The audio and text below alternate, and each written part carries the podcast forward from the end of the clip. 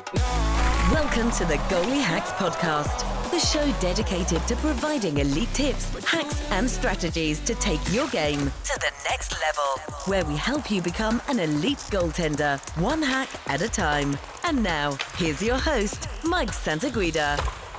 All right, bang, bang. What is up to my goalie hacks, community members, and welcome back to the show. I'm your host, Mike Santaguida, as always, and it seems like some people are finally uh, starting to return to play. You know, you're seeing some pro leagues start back up, minor hockey leagues, junior leagues, and uh, you know, obviously uh, not everyone, but uh, yet, but really great to just you know some uh, see some people getting back at it, and for those still waiting. Um, I don't think that you're you're that far away, right? Numbers starting to drop everywhere, which is you know obviously not just great for hockey, but but public safety, uh, uh, public health and safety, right? And and now we can kind of get back down to business with our careers. So um, you know, hope you guys been staying with it, like I've been saying on the podcast, and I and I hope the podcasts have have helped you guys kind of keep your head in it as well. I know that you know if you're if you're filling your mind with that good that good energy, those good thoughts, keeping your head in it, you know, you're gonna be way ahead than everybody that just kind of been playing video games, not really listening to anything. Because uh, it's something I've been talking about with with my mentorship students is like you got to understand that those cues that you develop in your head, those all those neurons that you build in your brain if you're not exercising them on a daily basis, they do fade. They get weaker, they go away. So if you're not doing any type of like even just visualizing or even listening to the podcast and thinking about the game at all, you know, you, those connections are going to get a lot weaker and then when you return to play, you're going to feel like a deer in the headlights and you're going to be wondering why. So um, wherever you're at, you know, just start moving forward again because I, I, I don't see this uh, I don't see this the stoppages going on uh, uh, too much longer and let, us just keep our fingers crossed that that, that stays true. But um, for today, you know, we also have a, a, an amazing interview, and I, and I kind of saved this one for this week, and that's with Rob Liddell, one of the most well-known leaders in the goalie community, and I'm super pumped to to have him on today. And we dive into what separates elite goaltenders from everyone else at each level, from the NHL down all the way to minor hockey, his personal coaching philosophy and how it's changed the past few years, and what exactly kids should be focusing on at home to help them get ready to transition to the next level. And this was probably one of the uh, uh, probably one of the most naturally flowing conversations we've had on the show yet and uh, Rob and I dive deep into just several several different hot topics, and uh, we get to the bottom of, of what goalies truly need to be successful at the next level. And a bit of a longer conversation, but you know we both had a blast. And uh, having the opportunity to have Rob in the studio, I knew we, we had to make it count, and, and he did not fail to disappoint. So make sure to stick around to the end of the show for all his goalie hacks he's serving up today. But if you guys don't know yet, by the way, we do giveaway. Uh, we do a giveaway for the podcast every month and uh, we give away something to four winners. So if you're interested in being entered into every single giveaway we do for the show ever, and that means even if you don't win one month, that's right, you automatically get entered into the next month's draw over and over and over again. You don't have to do anything. I got your name and stuff. So, uh, so if you're interested in winning free stuff, I'm sure everybody is. Then make sure to stick around right to the end of the episode to get the full giveaway details on how to get started today. And we haven't done our giveaway yet for the uh, the month of December or January. So what I'm going to do is at the end of February, I'm going to draw eight winners. So big, big opportunity here for uh, a lot of people to get back on in the W column on the giveaways. Um, so make sure to, to stick around at the end of the episode to get all those details and how to enter into our monthly giveaway. And another announcement that I will be, uh, you know, uh, recording another goalie hack solo Q and A segment soon. So if you haven't heard our other Q and A segment on the show, it was released around episode 26. And uh, the way it works is you guys head to speakpipe.com slash goalie hacks. And uh, the link is also my bio on uh, on Instagram as well, but pretty simple URL. And with a click of the button, you can simply record your clip saying your name, where you're from, and your question to, to have an opportunity to be featured on the show. And that's right, if you submit your question, you have a chance for your whole clip to be included included in the Q&A episode to give you guys a feature and uh, this was just a, a, great success last time. I, I had a, a, lot of fun, you know, featuring a lot of my students, and um, you know, we already have a couple questions in queue already from before that I opted out to to not use.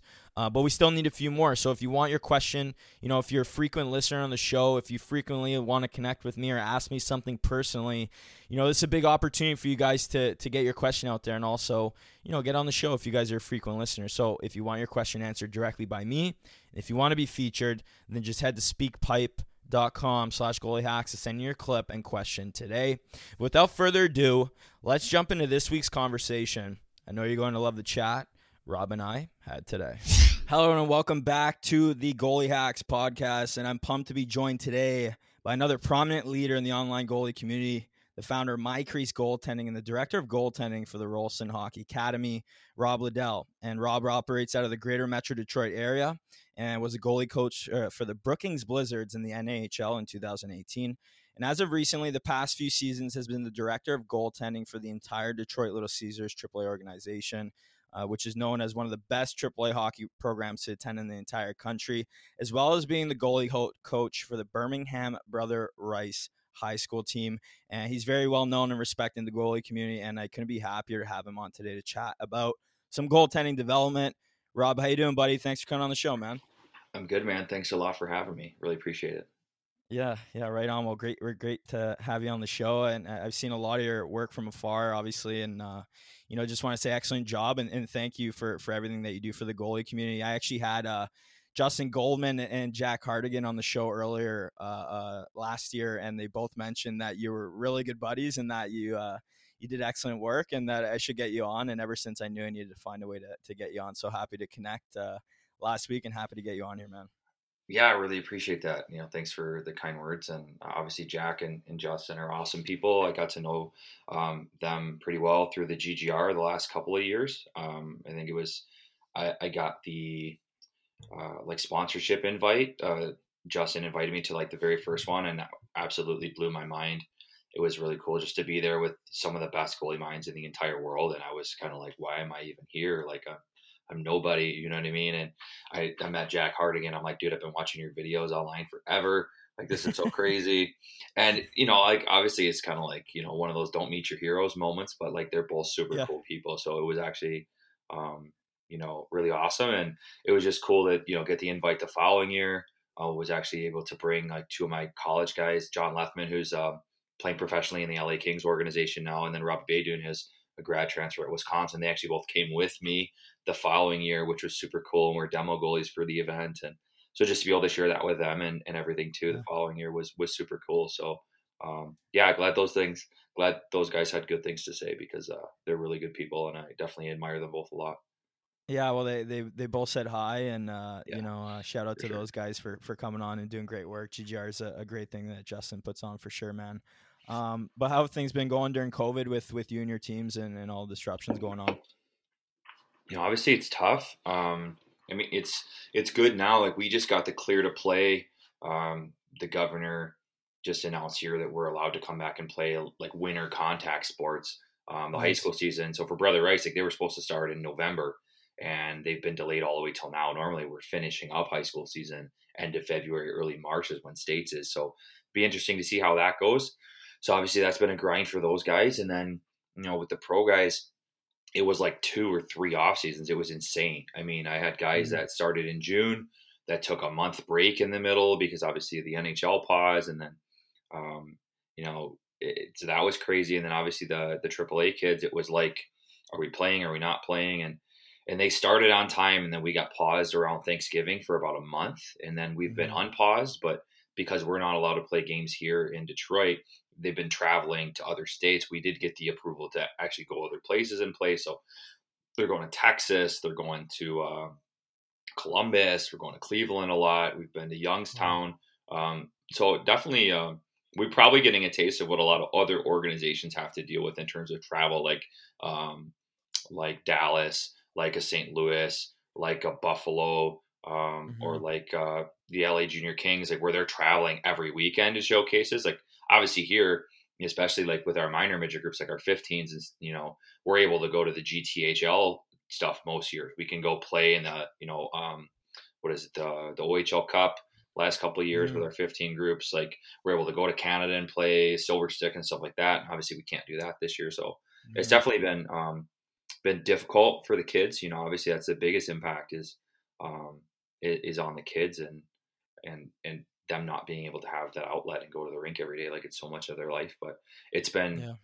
I've been really fortunate that most of what I do is private training during the summer so even when we were closed here um, we were able to you know, as the restriction kind of loosened, do private training only, which kind of was right in my wheelhouse. So at least I was able to work with, you know, my goalies and and and keep them on the ice. And college kids got bounced back; they were able to come home and have a place to play. It was super tough, obviously, uh, like it was on everybody when everything mm-hmm. was shut down. Like I know in Canada right now, all of Ontario is just closed. Um, closed. Um, so I mean, that's super tough on those kids and.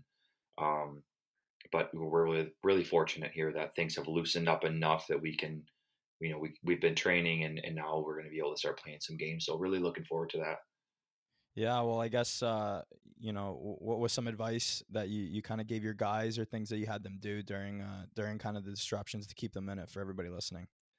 Uh, I mean, I think I sent out an email at the very beginning of everything. I went through Instagram and I went through uh, the goalie coach's account and I went through a hand eye coach's account and I just put together probably 50 to 100 links of all of the best like hand eye coordination drills that I could find. And I just mm sent it to everybody um, toward the end of the season when we first, when we didn't know if we were done playing or, or what was going to happen. I was doing a lot of game film analysis with kids just to try to keep them sharp and, and thinking about their game and developing their reads in a remote way through Zoom. I mean, obviously everybody was using Zoom. Um, yeah. it was a great year for Zoom, but uh, I think so. That was obviously, I think that's important to tend to take a step back when you can. Um, if you don't have mm-hmm. access to something like a like a Sense Arena, which obviously can be expensive, but I, I know mm-hmm. some some goalies have picked that stuff up. Um, there's actually some strength and conditioning places around here that have access to those programs where kids mm-hmm. have been able to um, train you know themselves off ice as similarly as they can. I had kids use synthetic ice. Know, Delamarter was on your show. He actually like bought up a bunch of synthetic ice and just like gave it to all of his goalies, man. Like he drove around and, and, hand delivered it to them so they could all try to use synthetic in their garage or wherever. Like we all obviously had to get super creative. Um, and even right now if you know kids are not able to train like i would just encourage them to you know um, like visual edge is obviously huge I, I think that that software is awesome obviously it's blown up yeah you know, everybody's sure. you know using it everybody's you know pushing it i mean i think it's awesome um, i've used it i've had a couple of goalies use it that really really like it and kind of religiously use it now um, just to develop their hand eye and their tracking and the sensory training you know like um, like synaptic training type stuff uh, yeah. So I think there's a lot of stuff out there. Like we're in a really cool time technology wise, where there's a lot of stuff out there that you could still do. Obviously, nothing is going to get you the same feel like on ice training, but if yeah. you're really that passionate about getting better every day, you can still find a way to get better every day. So just try not to get discouraged and just keep pushing. You know what I mean? And and talk to people and stay in touch with people, stay in touch with your teammates, and uh, you know don't feel like you're alone in this because you know there are obviously a lot of, of places, you know, like we just discussed, Ontario in particular, yeah. where people are still going through that lockdown. And I think it's really important that they understand like they're not alone. Like we've all we've all been through this. We're all going through this. Just because we're open mm-hmm. now doesn't mean we're not going to get shut back down in a month. Who knows, right? So just uh, you know, you got to control what you can control, right? I know it's easy to say that, but it's really all you can do. No, it really is. And uh no, great advice, man. And and I kind of just um, you know, I kind of want to bring that up just cuz I know we're we're getting into obviously it's close to the spring it's literally almost march again right? Like we, we we're still getting over from march last year but for for all the kids you know you kind of see them kind of let off the gas a little bit thinking that there might not be hockey and like you guys for example right you're opening back up and you're playing so um, just be ready out there right for everybody listening right? Do something and move your development forward because you know it can be a uh, it can impact you pretty significantly if you're not even thinking about the game at all like you know, we talk about all these modalities that you can use, right? If you're not even thinking about the game or, you know, and it doesn't even have to be this show or in goal, whatever, really just putting yourself in that mindset when you're away from the rink, right? For sure. Absolutely. I think, you know, getting better doesn't have to mean any one particular thing. There's anything, you know, you can literally do anything to develop yourself as a person yeah. and as a hockey player, as a goalie, and, and, you know, focus on that thing that you can control to get better, whether that's doing sprints, at home workouts if you don't have access to a gym. Mm-hmm. Look up body weight stuff online. Obviously, like I know Maria Mountain is a huge resource for a lot of people, goalie training, mm-hmm. you know, on Instagram. Um, there's a lot of people that just post free stuff. Hand eye coaches on Instagram. I try to post stuff on Instagram. Like th- there's so many different accounts I think out there where if you just look you just for me for us like my generation I'm, I'm 31 now I remember Mhm. watching like Corey Wogtek's videos on YouTube and that was like the coolest thing I had ever seen because he was like one of the only people putting stuff up on YouTube I watched them At for the time, hours man hours and hours just over and over again because like I didn't have a, a goalie coach or you know my parents weren't really hockey people so I think like Right. like you said it's um, do something you know don't give up Yeah. and, and don't allow yourself to just give in and you know lose your mentality like you just have to to really work i mean obviously like if you need a break take a little bit of a break but if you're really in it and you want to get better every day find something to do and and Mhm. focus on that thing and that at least would give some you know help help give that passion and that purpose back right because i think that's the Yeah. biggest thing that kids are losing out on is that passion and that purpose that drive Yeah, yeah. Well, right on, man. Um, no, for sure, and that's kind of why I'm bringing it up. So everybody listening, you know, uh, if if you've been sitting back, find that find that next gear again, and, and uh, kick it back in because you know even if you don't end up playing a season, I'm sure things are going to clear up come the spring, and then it's tryout season. You want to be ready for that, uh, ready to go for that season, right? So. Um, why don't we uh, jump right in, obviously, and, and get going with the conversation? Maybe you can just start off, you know, briefly uh, sharing a bit of your story and your background and how we got to where we are today.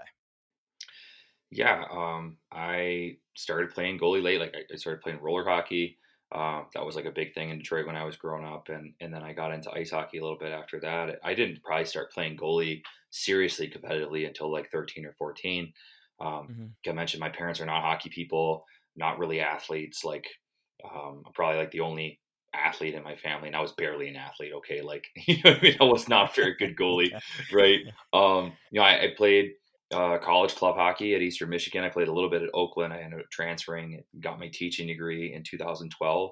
Um, that was why I transferred to Eastern Michigan, is because um, a great teaching program, and that was what I wanted to do with my life. And I had gone to goalie camps growing up, and then started working at goalie camps. Like I've always had that passion of working with kids. Um, Mhm. That's why I wanted to become a teacher. And um, you know, when I graduated, the teaching climate really wasn't great for somebody like me with a social studies degree you know, people kind of looked at me like, oh, another, you know, jock with a social studies degree with a, you know, history minor. Like it, I w- actually was not very hireable like I thought it was going to be when I was graduating. And um, so I, I student taught and, you know, I was living with my wife, who was my girlfriend at the time, um, in like a little, you know, crappy one bedroom apartment, just like, Yeah. uh, you know, uh, substitute teaching and coaching when I could. And then um, I was working with just a core group of like younger goalies at the time. And think I had one AAA team, and I think Parse was playing Double A at that point. And there was a while where I was driving back to the east side of the city to work with him for a long time, and um, and I actually basically like gave up on it. Like some things didn't work out. I switched companies. Um, it didn't really like pan out the way I thought it was going to, and I yeah, um, yeah I was coaching. Uh, on the side, basically, like I had a corporate job. I ran apartment Mhm. complexes. I was working in property management. Yeah. And I did that for three years. And then um, right around then, like I started doing some stuff on Instagram. You know, I always kind of thought Instagram was dumb. Like I wasn't huge into social media. I had Facebook and Twitter, but like I was like, ah, whatever. And my, you know, my wife um, was telling me, hey, like you should get an Instagram. You should start posting videos of you and your goalies. Mm. And because I had a decent like core group, but I wasn't doing it full time. I was probably 2016, I think, is when I started posting stuff on Yeah. Instagram. 16, 17. It was the year that Ty uh, won a World Junior. So I believe that was 2016, 2017 was his World Mm. Junior year because he won the Mem Cup, I think, in 2016. Um, it's how, dude, it all blurs together, man. It was a crazy ride. And so, like, I had just started posting stuff on Instagram and I was starting to work with a couple teams at Little Caesars at that point, And I still, you know, had a day job. And then, um, literally Parse won a Mem Cup, got drafted, won the World Junior, signed his contract. And, you know, there were a couple articles that came out. He mentioned my name. People started calling me. And I was like talking to my wife, like, man, I, I think I can quit my job and actually do this full time. Like, this is the momentum I needed. So he kind of blew up. And I'm really fortunate that, you know, we have a great relationship. I've known him since he was 11 years old, 31 now. It's 12 years, man, we've been together. And he and his family, like, every step of the way, they always supported me. And, and he kind of brought me with him. So as he blew up and he connected with people at the next level, you know, playing for the London Knights and then within the Calgary organization, like I got introduced to people um, like Colin Zulianello, people like Dave Rook, who like took me under their wing and shared information with me. And I was able to start learning at a really rapid pace. and then you know a couple more guys came on board, and then all of a sudden it's you know 2018, and I had only been doing it full time for a year or two, and I got a call from Jimmy Howard to do his off season training. And so then I'm working with Howie, and then he's buddies with Andrew Hammond. So then Andrew Hammond's driving up from Ohio to train with me, and it was just like this whirlwind. Wow, that's sick, man. Like, man, just it exploded like yeah. faster than I ever thought it was going to. And you know, now it's obviously 2021.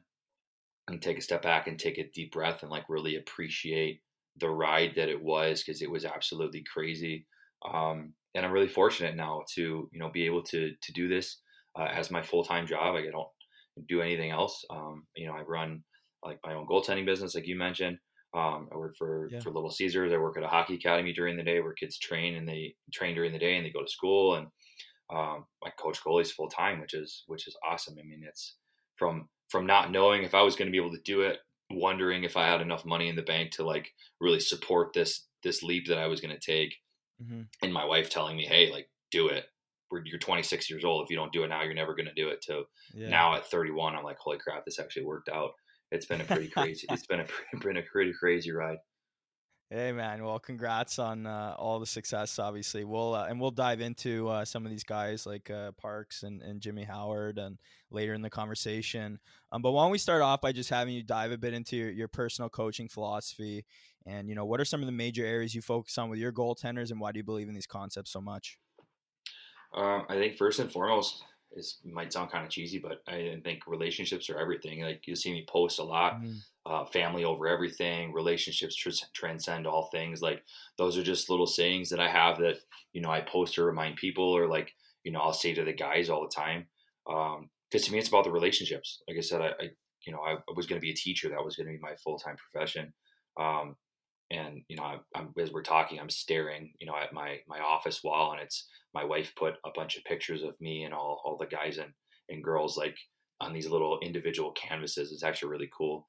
Um, because to me that's what it's about like it's about those moments in time it's about building these relationships with these with these people these human beings and they just happen to be hockey players and they just happen to be good hockey players who happen to be goalies and right. you know i'm inspired a lot by mitch korn you know people over pucks mm. um, i had the opportunity to meet mitch one time while I was working for Brookings, we had a our main camp at Niagara University, and Mitch was doing his camp there the same week. He was finishing, and we were starting uh, our you know main camp. It was like Friday or whatever, and mm-hmm. I had uh we had a mutual connection. Zach Brace. Zach had gone to his camps forever. His kid from Alaska is committed to Arizona State.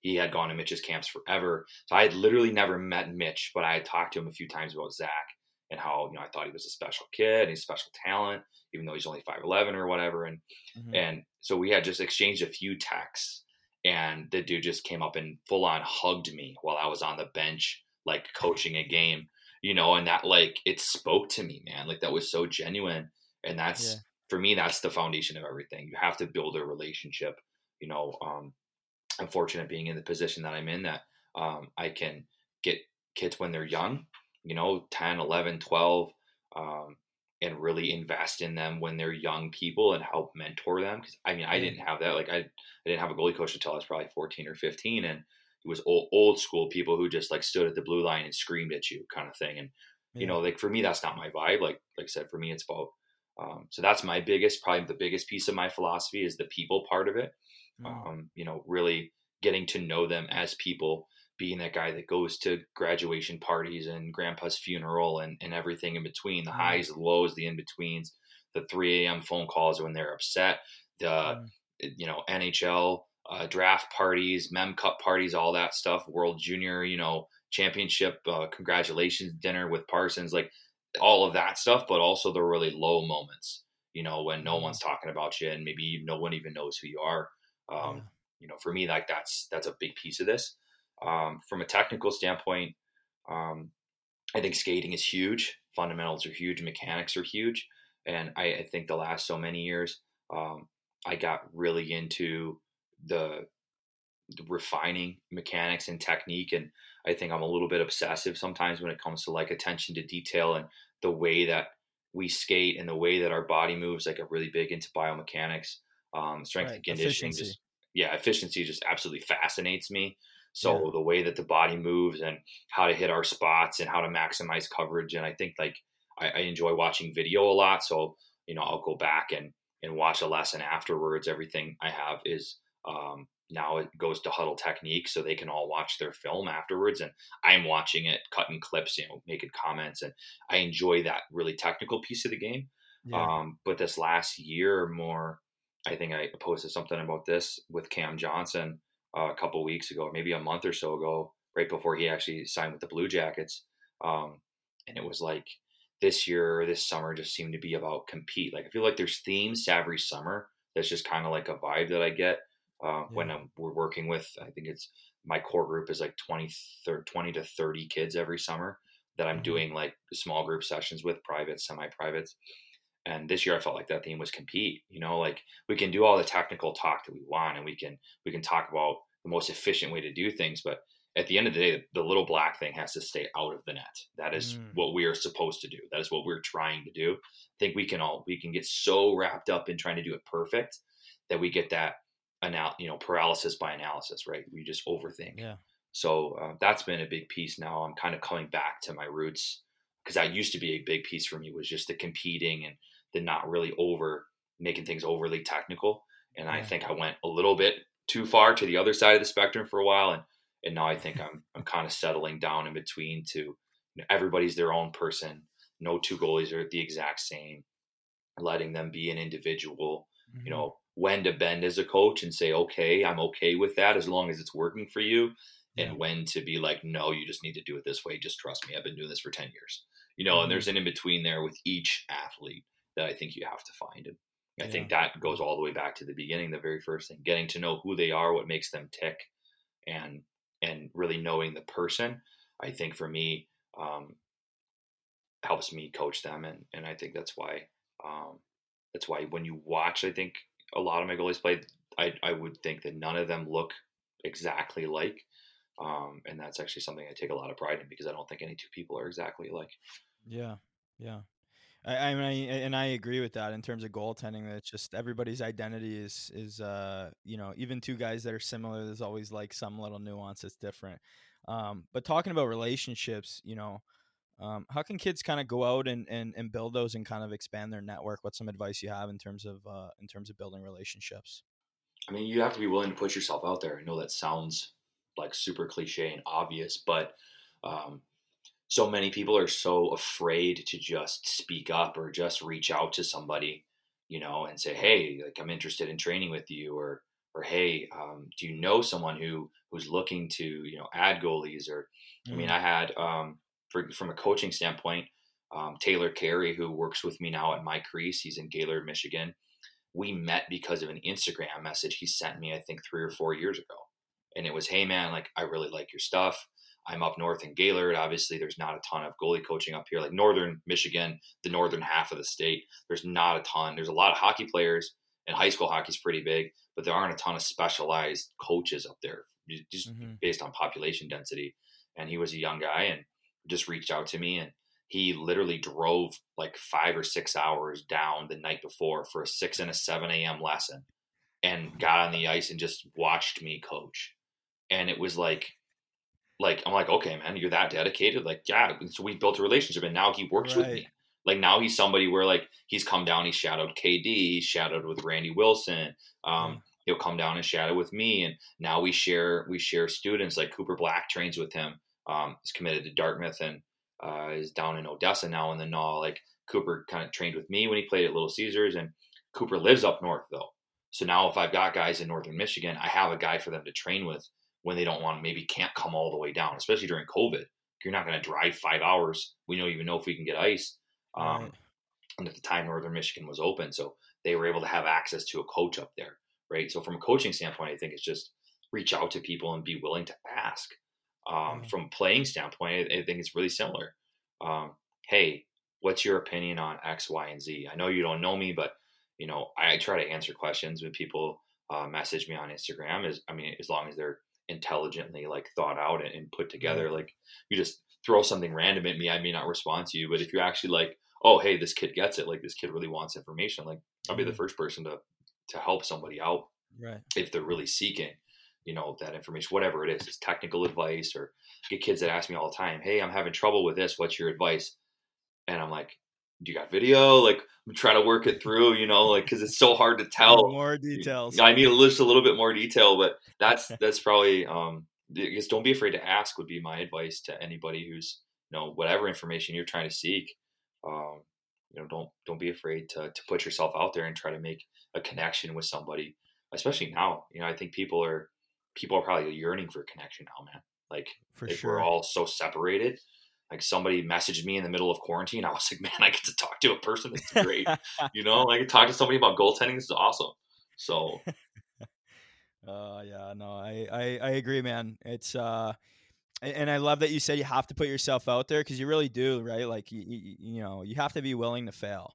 Um, you know, and and and most people you reach out to, you know, if you approach them in the right way, they'll, they'll be nice, they'll be receptive, and they'll they'll they'll respond, right? Even even way, you know, big big accounts on Instagram, you know, even uh, good friend of mine like Zach Fucale, right? We have Yep. I've had him on the show a couple times. You know, he he loves connecting with with everybody on social. You know, so um, and it even goes in terms of we talk about relationships on the recruiting side of things, right? Like, you know, building, you know, reaching out to a coach. Hey, coach, I know we haven't met before, but I hope you don't mind me reaching out. Was wondering what your goalie situation's looking like next year. Blah blah blah. Open up that conversation. That hey, I'm looking for a merit based opportunity, something like that, right? yeah um and and, and it kind of ties into kind of what you're saying right is is building those relationships um I, I know has helped me get to the next level like for sure in terms of overcoming politics uh finding spots on teams and stuff like that so i know as goalies like a lot of people were very uh we're, we're sort of like an introverted breed i guess i, I, I would characterize uh, most goalies as right um, but you really got to be willing to put yourself out there because that's what other kids are doing now, right? And and if you're not out there building those relationships, other guys are. And you know when when um, you know when there's that pre-existing relationship there, you know usually that kind of takes uh, that trumps you know uh, other things, right? So super important thing. Love it too, man. Another thing you mentioned was skating. Um, you know, and we talked about efficiency you know what what's kind of the conversation around efficiency and and with with your guys in their skating and, and how can people at home you know work on their own to increase their uh, efficiency man, I think, um, I mean, I, I pull stuff from other people all the time. Like it's so hard to know what ideas of mine I think are mine anymore and what are things that like I've seen like Matt Smith, I think probably teaches skating better than 90% of the universe. Yeah. Just He- watching his guys when it comes just watching his guys move, man, I'm like, oh my god, I wish I could teach guys to move like that. Um, AJ AJ Walchak, man, like teaches post play. Like I I that's how I learned how to teach post play. I used to work with AJ, um, and it was just Nice. like I could watch his guys do post play all day because he just like I just felt like knew how to teach it so well. And so for me, like when it comes to you know specifically efficiency, what like we're talking about, I've pulled so much stuff from Matt. Like whether he knows it or not, like I don't even know if Matt knows who I am anymore. But like I uh I think he did he did because he used to at me all the time when you know oh did he yeah before but like I have I haven't got a little I haven't got a little at in a while so I don't know if Matt knows who I am anymore but um he's been a little mia on on insta and, yeah, it's, it's all good. It's all good. Yeah, it's all good. yeah. When you have when you have uh, you know Nico Daws and Hunter Jones and all the guys that he had come through last Yeah. year, he can take a little break from from the taking care of his boys right. Exactly. He can just chill back and you know it's all good. Uh, but honestly, he's probably my favorite in terms of just Yeah. watching, like in terms of like uh, the way that he put things with just like building momentum. I think is the way that he puts it. For Mm-hmm. me, it's shifting weight. You know, I think goaltending comes down to like it's a very unilateral position. Like we're always Mm-hmm. shifting weight. If we're doing our job right, we're always shifting weight. Right? Yeah. Like if, for example, you look at, um, and again, I could get this totally wrong. I've been told I don't know what what head trajectory is before in the past. To me, it's I, I don't complicate this. Right? It's just looking down at the puck or the ice because that's where the puck Yeah. comes from. Right? nose to puck i think nose kinda- puck. Um, I think it starts there. You know, proper tracking details, proper balance in the stance. You know, hip hinge, knee bend. Like that's dependent upon the athlete. Like once you figure out what their balance points are, I think Mhm. it's the way that I teach it to goalies is unless a puck is hitting you dead in the logo, you have to shift weight into everything. Even if it's a crest save, a chest save, or a hip save, you should be shifting down on top of that puck The second you learn how to actually shift your weight left and right properly into almost every save, again, unless it's a true just midline shift. I think Bob Janos teaches center shifts and leaning like so super well in Buffalo. I think he's a goalie coach Mm-hmm. for for Niagara now. He's with the Amerks I'm forever. Um, he's like one of my favorites in terms of just simple stuff like center shifts and nose to puck and efficiency. Like you watch all the way his guys move. Shane Clifford's another guy who his goal is all move well. They look Mm. just pristine, right? And to me, that's come down to the way I teach it is shifting weight. So I make I make sure my when weight is properly shifting into that save, whether I'm actually doing a center shift or I'm just, you know, leaning into the puck. Once my weight is shifted properly and I made that save, it makes it so much easier for me to recover, which means I'm faster to my next location, which means Yeah. I'm set for longer. I can make better reads. And you just do that over and over and over again. Track, you know, recover, repeat, track, recover, Mm. repeat, track, recover, repeat over and over again. And it just takes, yeah, sometimes it's boring, but you just got to take a, you know, a 10 year old or an 11 year old kid and say, hey, listen, you know, today we're going to work on this for a long time. And then we're going to have some fun at the end, but we're going to do this. And they really got to love, they got to learn to love the work. Goaltending is so skating based. You have to be a good skater, whether you're six four or you're five four or anywhere in between. Like Yeah. you have to be an elite skater um, to be an exceptional goalie, and Mhm. it's one of those skills that, like, you look at a guy, um, or you look at you know some goalies that are bigger. They're maybe not as good at skating, but they understand that and they play their style. But you look at a guy like Vasilevskiy, who is big and athletic and is an exceptional skater. And I think that's why he is who he is. Right. So to me, Mhm. that's like where the gold standard for me is, is like if the skating is the foundation, you have that strong foundation. I don't care if you're 5'10, because I know you're an elite skater. You, you grow up Right, and you be exactly. big and strong and tall and you become, you know, you know, pro sized. Well, then great. You have that good skating foundation to rely Mhm. on and fall back on. And I think that's just only going to make you a better pro. Right. So for me, I think that's why I, I, I emphasize skating and mechanics so much. Yeah, and then and then you mentioned compete, which I, I just I love that word because I feel like uh, you know we talk about this idea of efficiency, and it's it's totally on the rise, and for good reason. We need it, right? I think we need more efficiency. The game's getting quicker, so obviously we need to kind of uh, uh, get those quarter seconds back.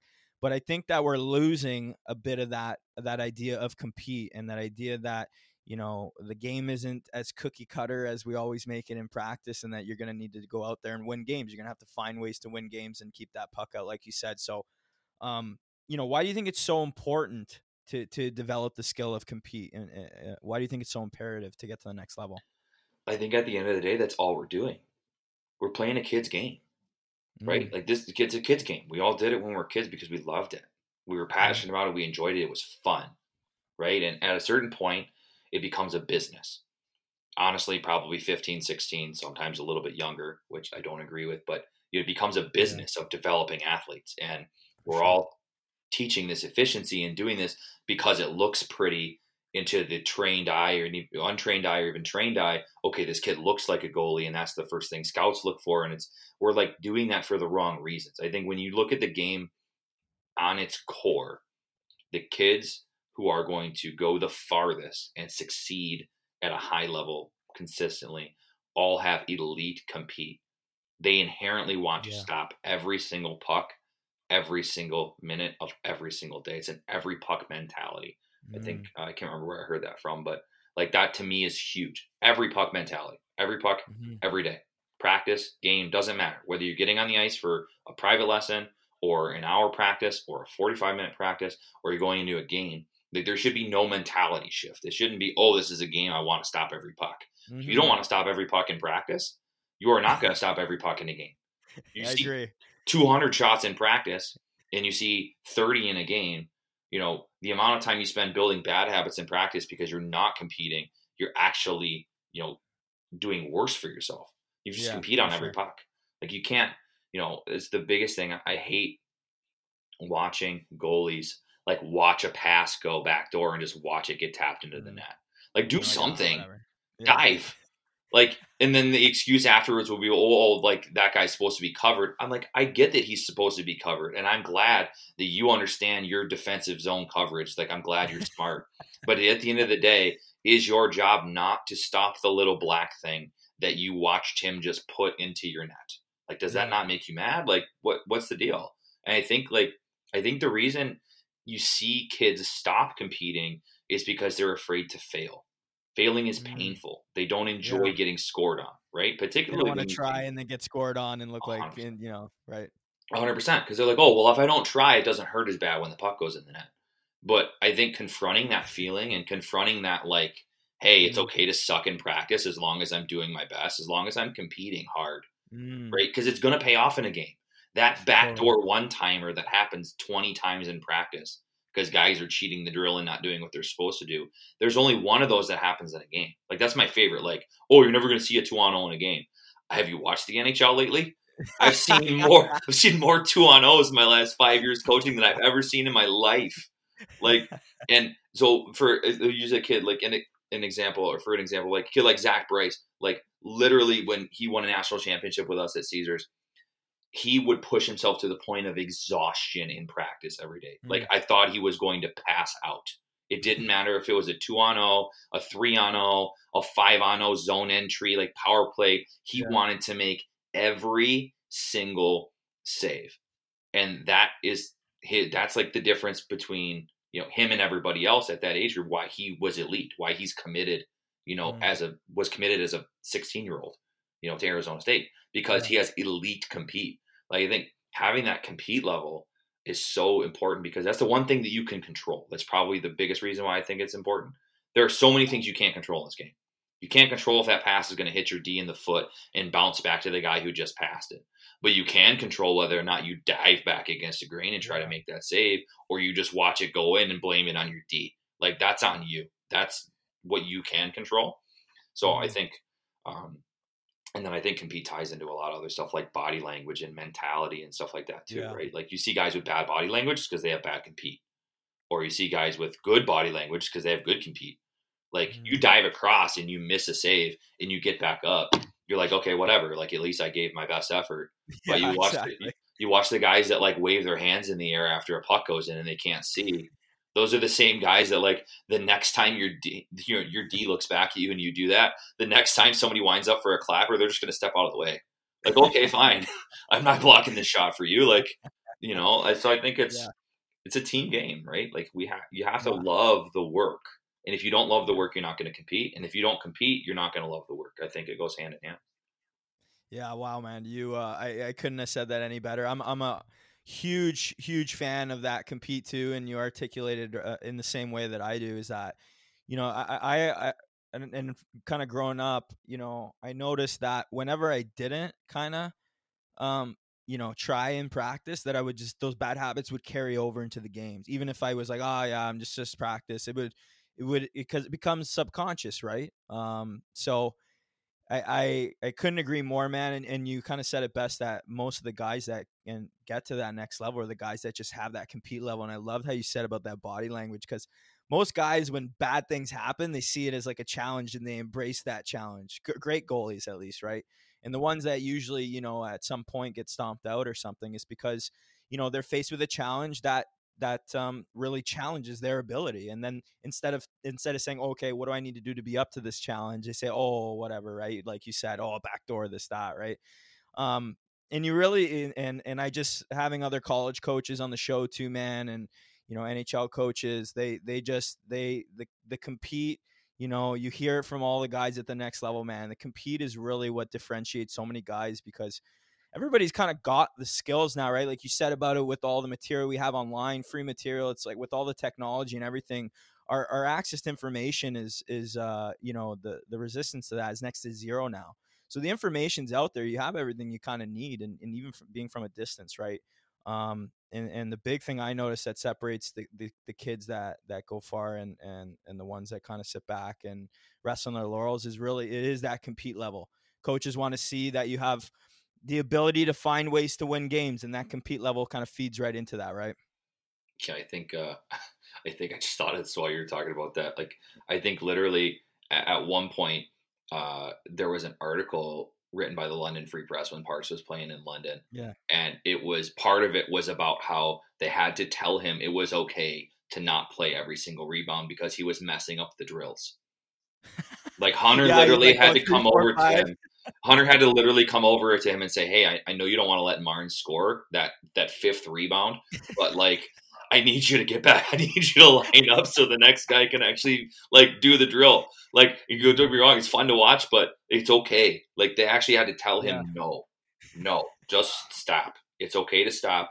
You don't have to stop every puck. And to me, um, as hilarious as that as that is, like you have to have that mentality. You, no, I would rather epitome, right? As a coach, I would rather come up to a kid and say, "Hey, you know it's okay to take a water break, right?" than be the guy that's standing, you know, over by the rest of the coaches, having them ask me why you're so lazy and why you never try. Like there's one end of the spectrum and there's the other end of the spectrum. But when it comes to this, there is no other end of the spectrum. If you want to be an elite goalie, you have to be that kid that people have to drag you out of the net. Hey, it's okay. This is a three shot drill. Do your best. Make the first save. Get on, try to set your feet for the second save. So that way, if there's like a late low to high pass, you can be in position for the third. Not, you know, eight rebounds later, you're diving and you break your thumb because you're doing like a backflip to get back yeah. in the net. Like there's a little bit of an over compete, but again, I'd much rather have a kid who competes too hard because I know that they actually care. They they're yeah. you know their give a crap meter is high, and, and that's what it takes. Yeah. Well, you look at you look at I mean the World J game that he won. I remember watching that. He stood on his head to pulled that one out. You know, uh, because of that compete level, right? Yeah, it wasn't it wasn't pretty, man. I mean, obviously it was like what they won five four or six five yeah, in shootout. Like, yeah. yeah, I mean, it wasn't pretty. I mean, you're talking about him and Carter Hart each got each got ripped for four, and then you know went into overtime, or you know, and and uh, and then it was like a one goal, I think. Terry, right? When five hole was like one goal that they actually scored. That was yeah. crazy, and it was like the compete in that game was just insane. You know, I I think even watching him in that tournament, like there's a save that they show every year that he made on Nico Hischier, where he's like, no, it's a two on one, and Hischier goes across and then goes back door, and it gets back across the D again, and he's mm. nowhere in the vicinity of it, and he dives back and gets this thing with his glove. I remember watching that. I was at uh, just in the CompuWare Arena. Now it's a USA Hockey Arena in the bar because I had just gotten like off a skate. So like I was just standing in the bar watching it because I couldn't drive home. It was like the end of the game, and I was like, all right, I gotta watch this, you know. Yeah. And uh, watching him make that save, I think I literally had a heart attack. Like it was just jaws on the watch, bar, right? that, and that's like you know even for for a guy like him, like that's the way that I would relate it to people. If if I'm watching him play and he and he doesn't give me a heart attack at least once or twice a game, he's not he's not playing like him.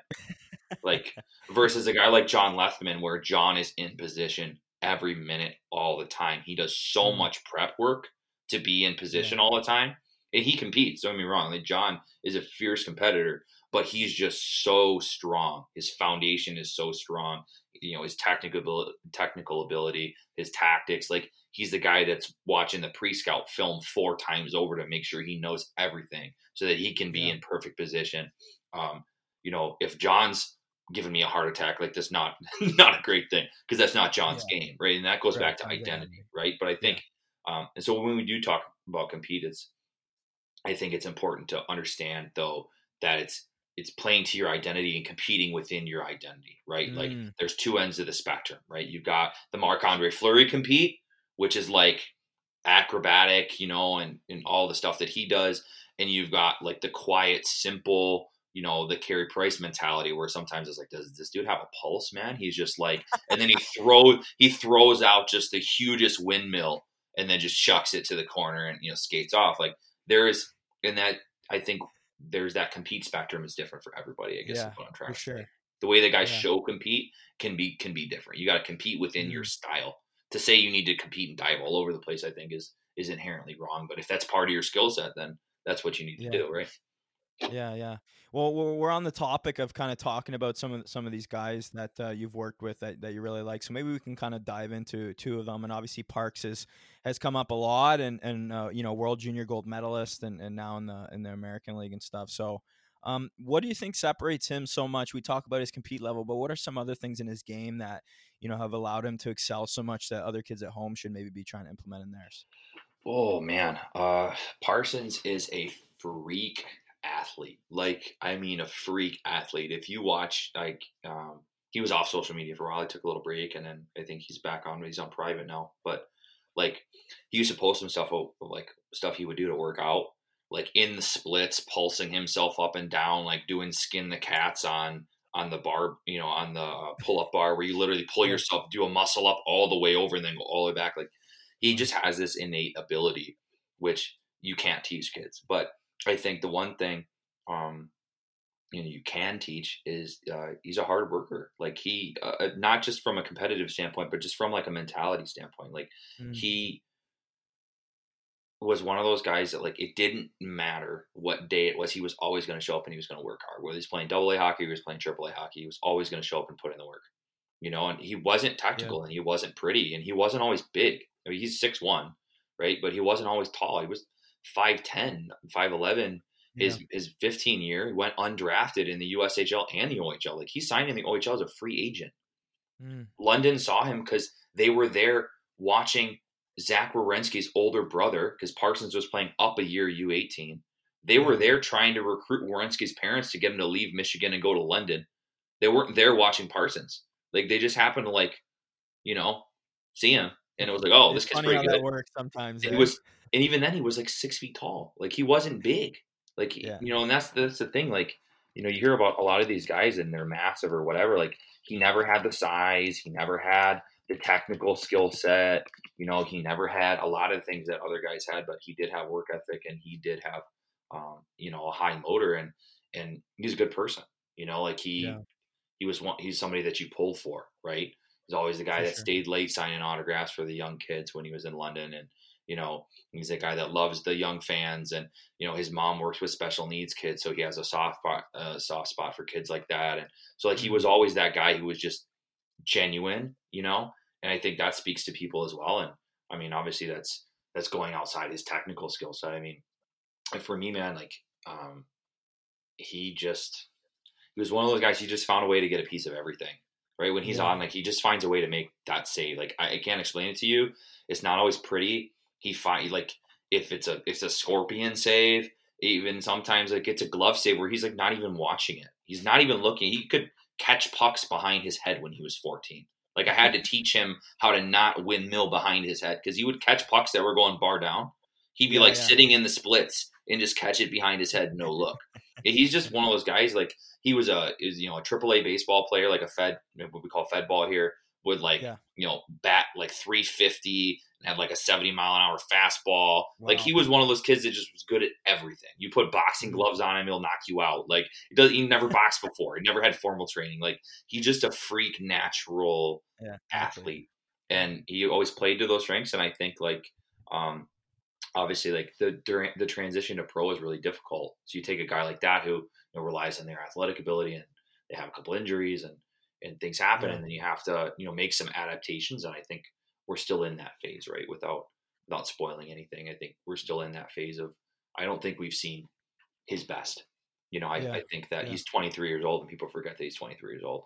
He's a young, he's young. kid still. He's signed a year right. early. He could have played his overage year. He didn't. You know, and um, I think, I think that uh, it, you know, everybody, it, everybody's on different paths, right? And so I think for sure, you, know, you learn a lot of technique, and then it becomes too much, and then I think it, we talked about identity. You know, I think a guy like Jack Campbell is one of my one of my favorites, right? Like a guy who puts a ton of pressure on himself. Like I don't know Jack personally, but just from yeah from what you know and in his story, from right? Michigan, I think. Actually. Yeah, from Michigan. Yeah, somebody I looked up to, somebody I watched, you know, win a World Junior. Um, yeah. And like he uh, was one of those guys who who I think spent a while finding his identity. Now you see him find his identity, and he's playing in a market like Toronto. And had he not gotten hurt, like he's he's playing, he's yeah. and he's elite because he has that identity right? And that was a big term that um, I think we used with with John Lethemon the last couple of years um, under Joe Exeter at Michigan State. Like Joe helped him find his identity. This is how you play. This is how John Lethemon plays. And I think yeah. um, last year was really his first year, like being able to take the net, and he won the net, and you know um, was Big Ten goalie of the year runner up, and um, was a Mike Richter Award semifinalist, and and that was like it was the culmination of so many years worth of work because he had found this identity. And then this summer was just reinforcing that you know like hey this is your identity. This is how you play. This is where your comfort level mm-hmm. is. And so i think um you know uh, that's why i feel like uh, if you could go into i know I, I digressed a little bit away from parse but just in general like i think with each of each high level goalie, they each have their own identity uh, that yeah. they have to learn to play within, and then you know trying to get them to um, like with Howie, it was you know I, I, had the opportunity. I met I met Jimmy Howard in like 2018, um, and in his identity is hands, eyes, and feet. Like his tracking is mm. exceptional. His hands were elite.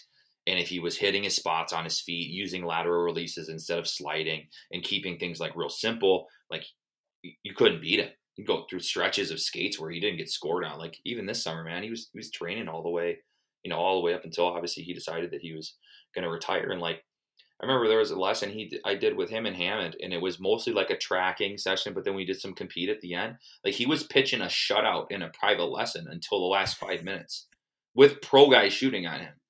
Like that's how elite his hands and his tracking are. It's yeah. insane, right? So I think, you know, and then with with Hammy, it, it's his he stays over pucks so well, and Hammond is so efficient and so simple and so clean, and he never pulls, he never rolls off a save his head trajectory is so exceptional. He's always yeah. down on pucks, right? And um, so I think each of them has their own like identity, that little thing that makes them special. And like you brought yeah. up originally with Parks, I think Parks is compete. I could probably pick two or three things, and at that level, it's going to sound kind of crazy, but that's really all we're all we're reinforcing. That's all I try to do right. is keep it super simple.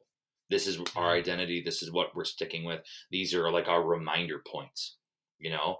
And yeah. when things start to go south or we start struggling, we we reset ourselves back to those points, you know, mm-hmm. and try to try to stick with that, right? Because at that level, like these guys don't need you to, to reinvent the wheel; they just need you to tell them every now and then what they're not doing as perfectly.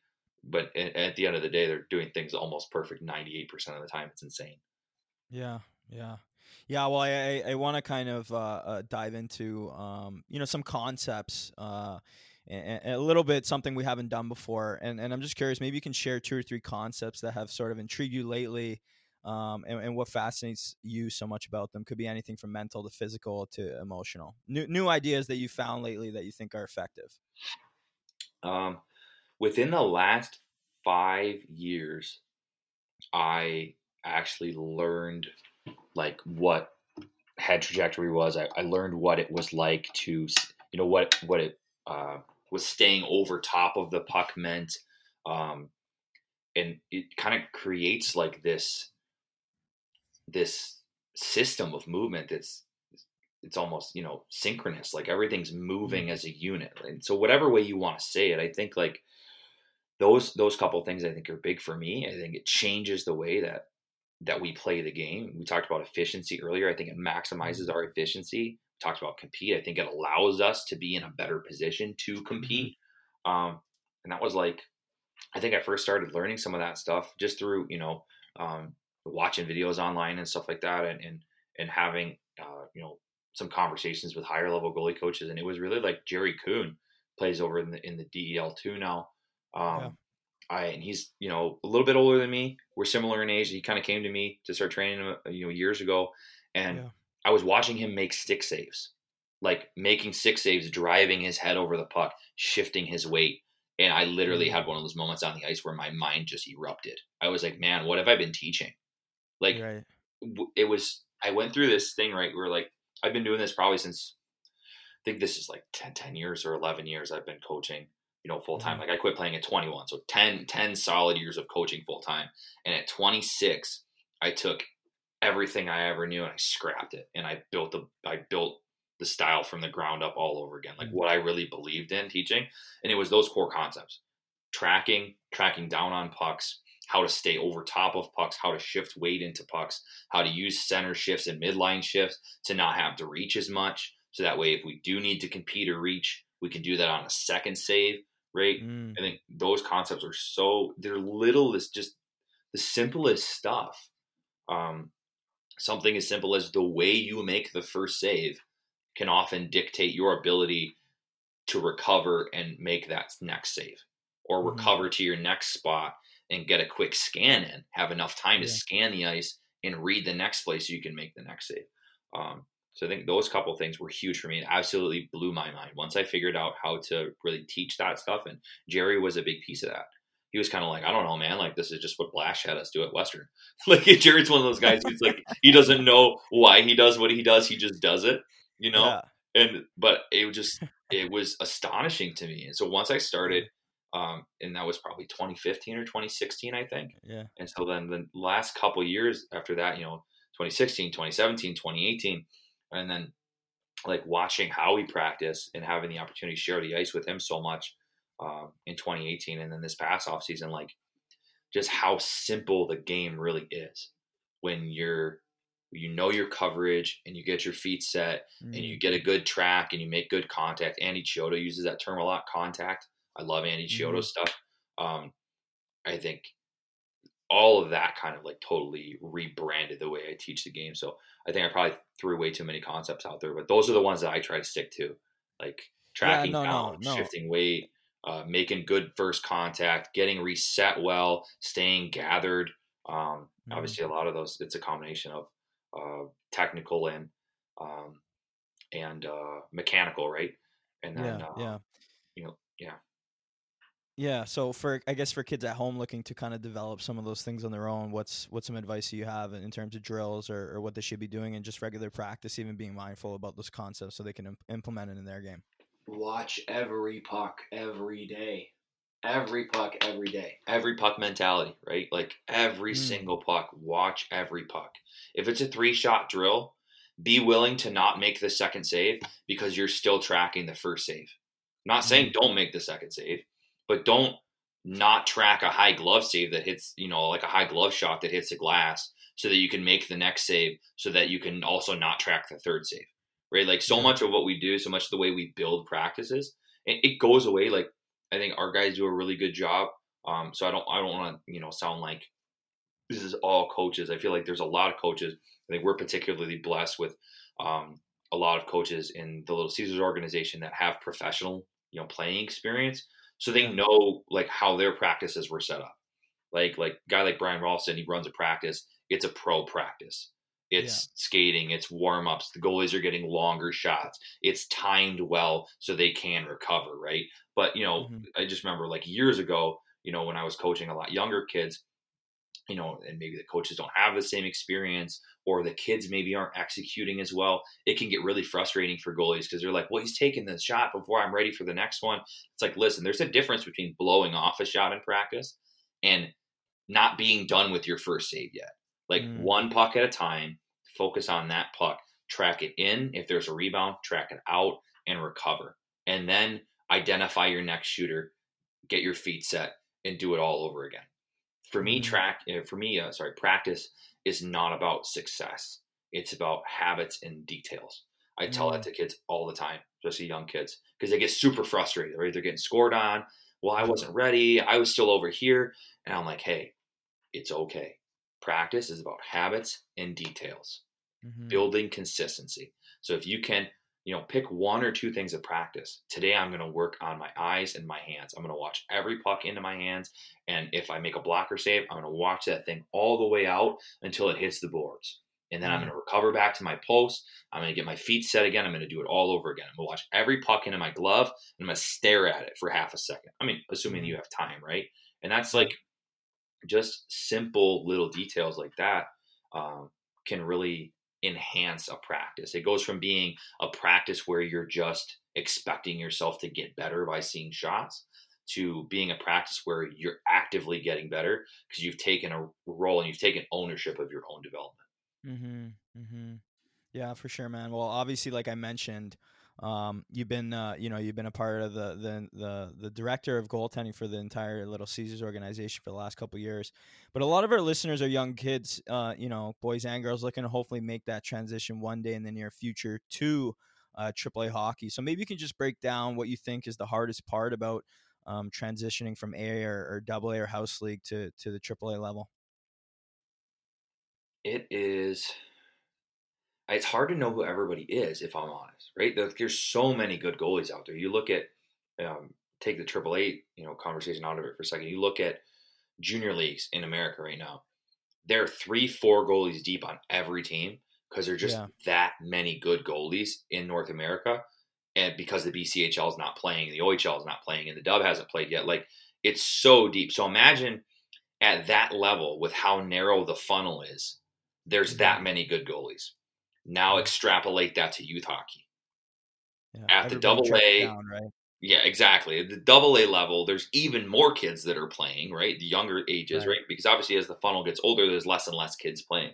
So my point is like now imagine a guy like me trying to know everyone who's out there all the time. It's so difficult to know who people to know like who the good kids are, right? Because like Yeah, yeah. I don't care So if I'm, you know, helping. If I'm helping out trials, like, I don't care if a kid played Double A last year or played Triple A last year. Or they played for us or they played for somebody else. Like I want the Mhm. best kids. I want the best kids all the time.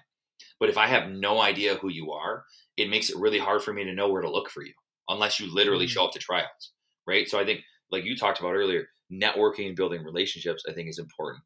Um, being willing to put yourself out there and, and go to a goalie camp or do different things to be like, oh yeah, I, I remember that kid from like there's a kid who's playing um, on our Caesars team now um, who played high school and we lost Cameron Corpy to the North American League about halfway through the year. He's playing uh, for Bismarck in the Null now. He's an 04. Mhm. Um, so playing, you know, juniors as a 16 year old and, you know, was they had the opportunity to move up halfway through the year.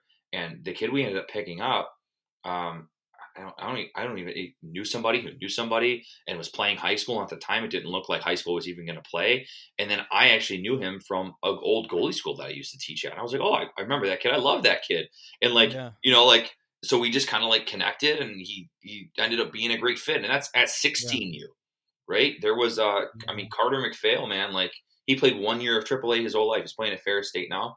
Um, Yeah. Pretty sure he's like the all-time wins leader in the history of the Johnstown Tomahawks or something like that. Something crazy. He had an unreal junior career. Um, played one year of AAA his whole life, and it was like he made the jump because he knew somebody who knew somebody through Yeah. years of playing Double A hockey. And at 18 years old, his last year of eligibility in AAA, made the team, won the starting job because our other guy got hurt. He took the net over, won a state championship, led the team to nationals, Wow. and all of a sudden, like it was this, you know, this Cinderella, this Cinderella story Story, um, and yeah. stuff like happen stuff like that happens all the time. So it, whether that's a little kid, you know, you don't have to be in AAA right away. Like if you're not ready yet, don't don't you know don't force yourself. It's okay. Like there's so many kids I know that play AAA their whole life and they either burn out or they don't pan out. And then there's I have mm-hmm. equally as many stories about kids who play Double A until they're maybe 13, and then they're able to make that transition. And the how you make that transition, I guess, I I don't have an exact answer. Like it, it takes the right opportunity at the right time, and that goes back to what we talked about earlier with being willing to put yourself out there, be willing to mm-hmm. you know talk to coaches, be willing to email coaches. Obviously, this is teenage kids, right? Because I'm assuming you know that's the hard part is that a lot of times it's parents that are trying to figure out what to do with their kids at younger ages. And if you had parents like mine, like I love my parents, but they had no idea what to do. Back in back in my day, was looking at Michigan Hockey Magazine for tryouts in the paper on the last page of the paper. Teams posted their tryouts. Yeah. Now everything's online, and yeah, that's how old I am. Uh, look, look at tryouts in the paper, man. Um, but I think it's just being willing to go, you know, being willing to show up at tryouts too. Like, okay, you know when tryouts are, and you know that this team has a really good goalie, and there's only one spot available, but or both their goalies are coming back, and you don't think you're going to make it. Like, that's okay. Show up anyways. Show me what you got, because I'll remember you. You know, and maybe maybe that kid moves. Maybe their their dad takes a job somewhere else, and they move across the country. And now all of a sudden, the next year we are looking for a goalie.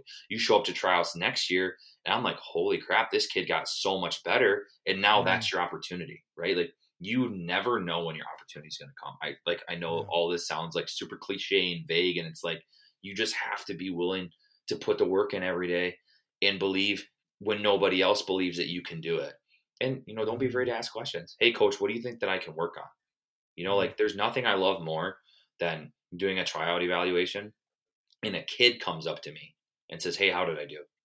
Whether they're 10 years old or whether they're 18 years old, not mom, not dad, a kid says, "Hey, coach, you know, thanks. You know, is there anything I can work on? I've been working on this with my goalie coach. Um, blah blah blah blah. Just making that connection because I'm like, okay, this this is a kid that cares. Even if you're not good enough to make our team that year, this is a player who is invested and actually wants to get better. and Mm, then maybe hard, we build right? a yeah maybe we build a relationship and we do some lessons together or maybe i refer you to a buddy of mine like kevin who you know you can work with and get better every day and, and then Yeah. five years down the road we are looking for a goalie or i know somebody hey i get a call hey um you know i know that you guys your goalie situation is probably set uh but i'm looking for one and i'm like hey this kid is awesome i wish i had Mm. room for this kid call this kid that happens all the time you know like there's so many good kids out there and there's only two goalie spots. And when, you know, for somebody like me who's working with an organization, it's my job to find kids for that organization. Um, you know, well, if we're full and I can help you, of course I'm going to help you. I'm not, I'm Yeah. not, a monster, I'm not a monster. You know what I mean? Like I want, I want, I want to see everybody. You deserve it too, obviously, right? Exactly. Right.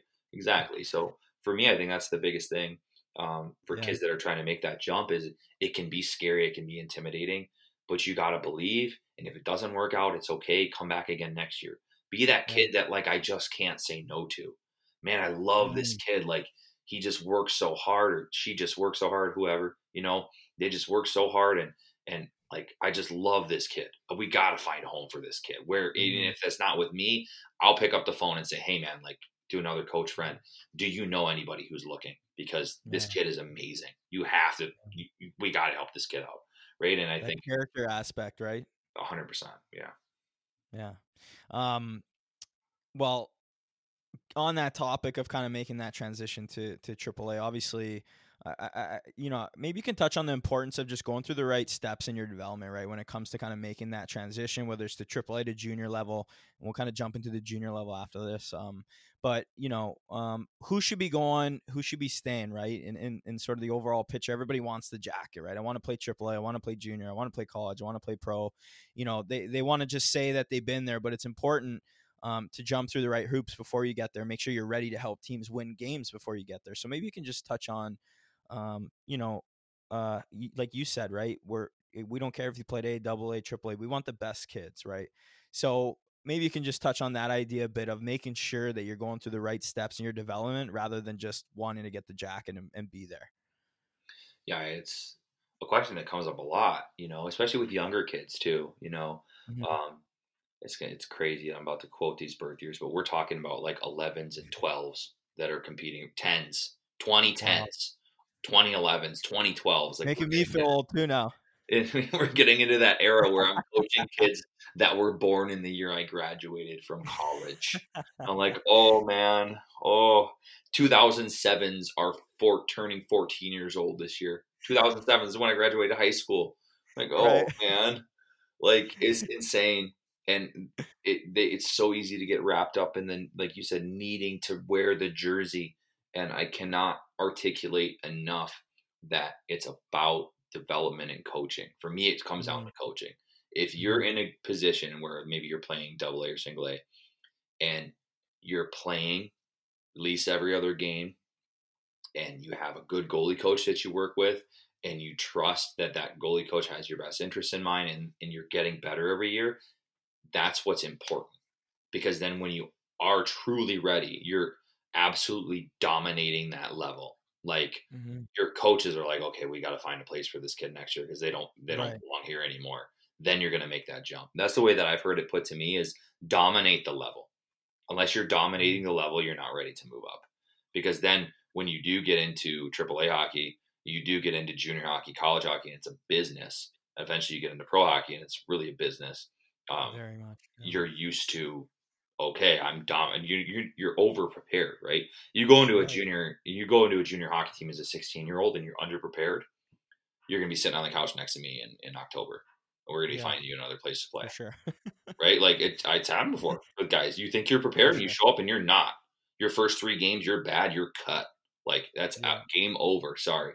So when we talk about younger kids i think looking toward and trying to adopt that same mentality of okay i don't need to make the jump until i'm over prepared right Mm, like i knew this year when Corby got the call from Bismarck that he was ready to play in the North American League because practice was literally slow for him.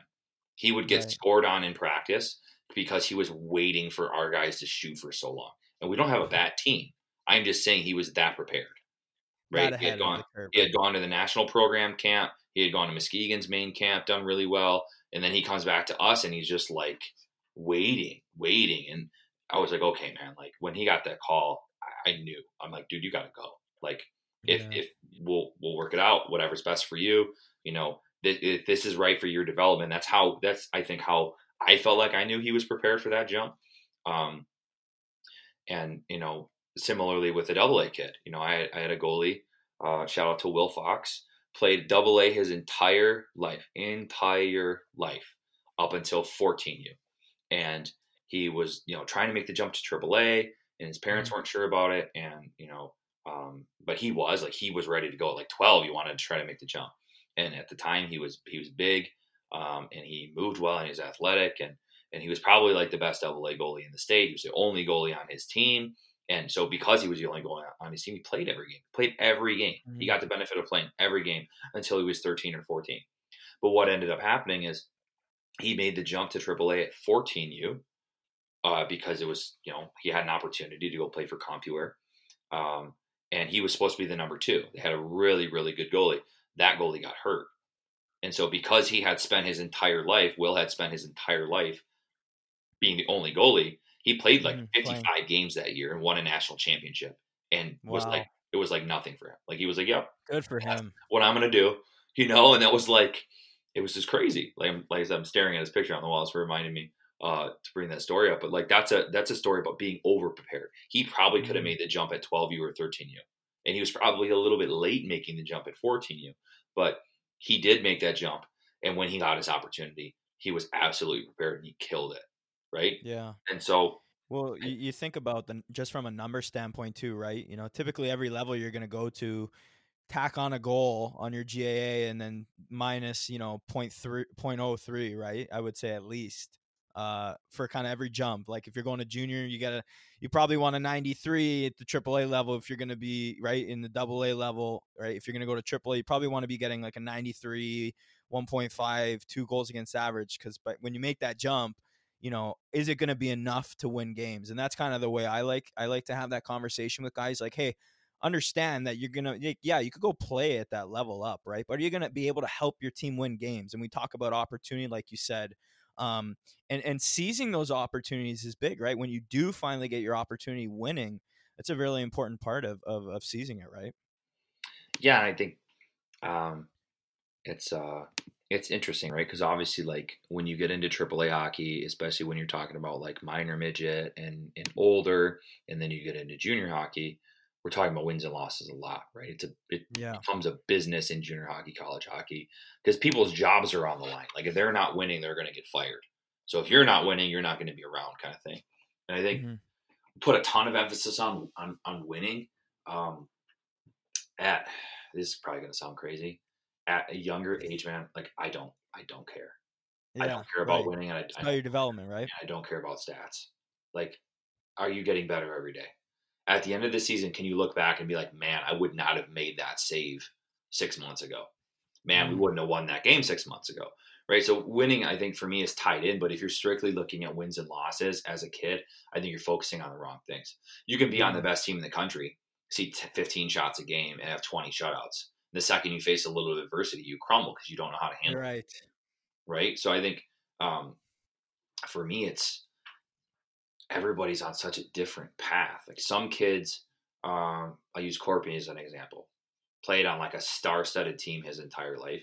He came over to Caesars, um, and he was a big piece of our success. We had a good team, but he was a big reason why we were nationally ranked last year. He had had to play really well. Um, Yeah.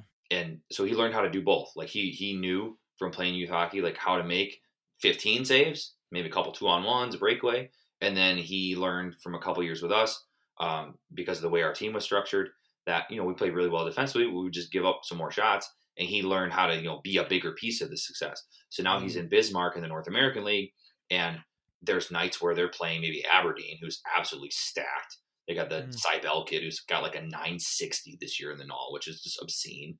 And Wow. they're you know absolutely studded out like in all positions. They're probably the number one Yeah. team in the league. They're like 25 and two or something, 25 and three. Right. You don't quote me So like you know you're you know you're Yeah. in for a night. you know you're in for one, right? Versus they go and play somebody else and maybe he only say, makes 15, ha- sees 20 shots that game, right? But Yeah. he can do both now because he had the benefit of the experience of doing both. So I think like Right.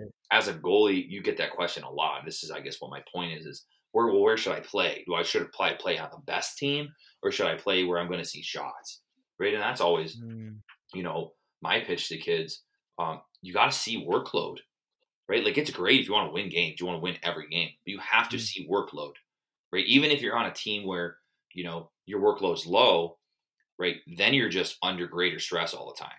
So it's not to say that playing for a good team is bad. That's not what I'm trying to say. Because obviously we have some teams that are pretty pretty good. I think Yeah, when we very we good. won a national championship team a couple years ago, we were like number two or number three, maybe number one, like, and we killed it, right? Um, and sure. that so sometimes our goalies have to learn how to mm, only make a handful of saves, and, and five of them are going to be really tough, right?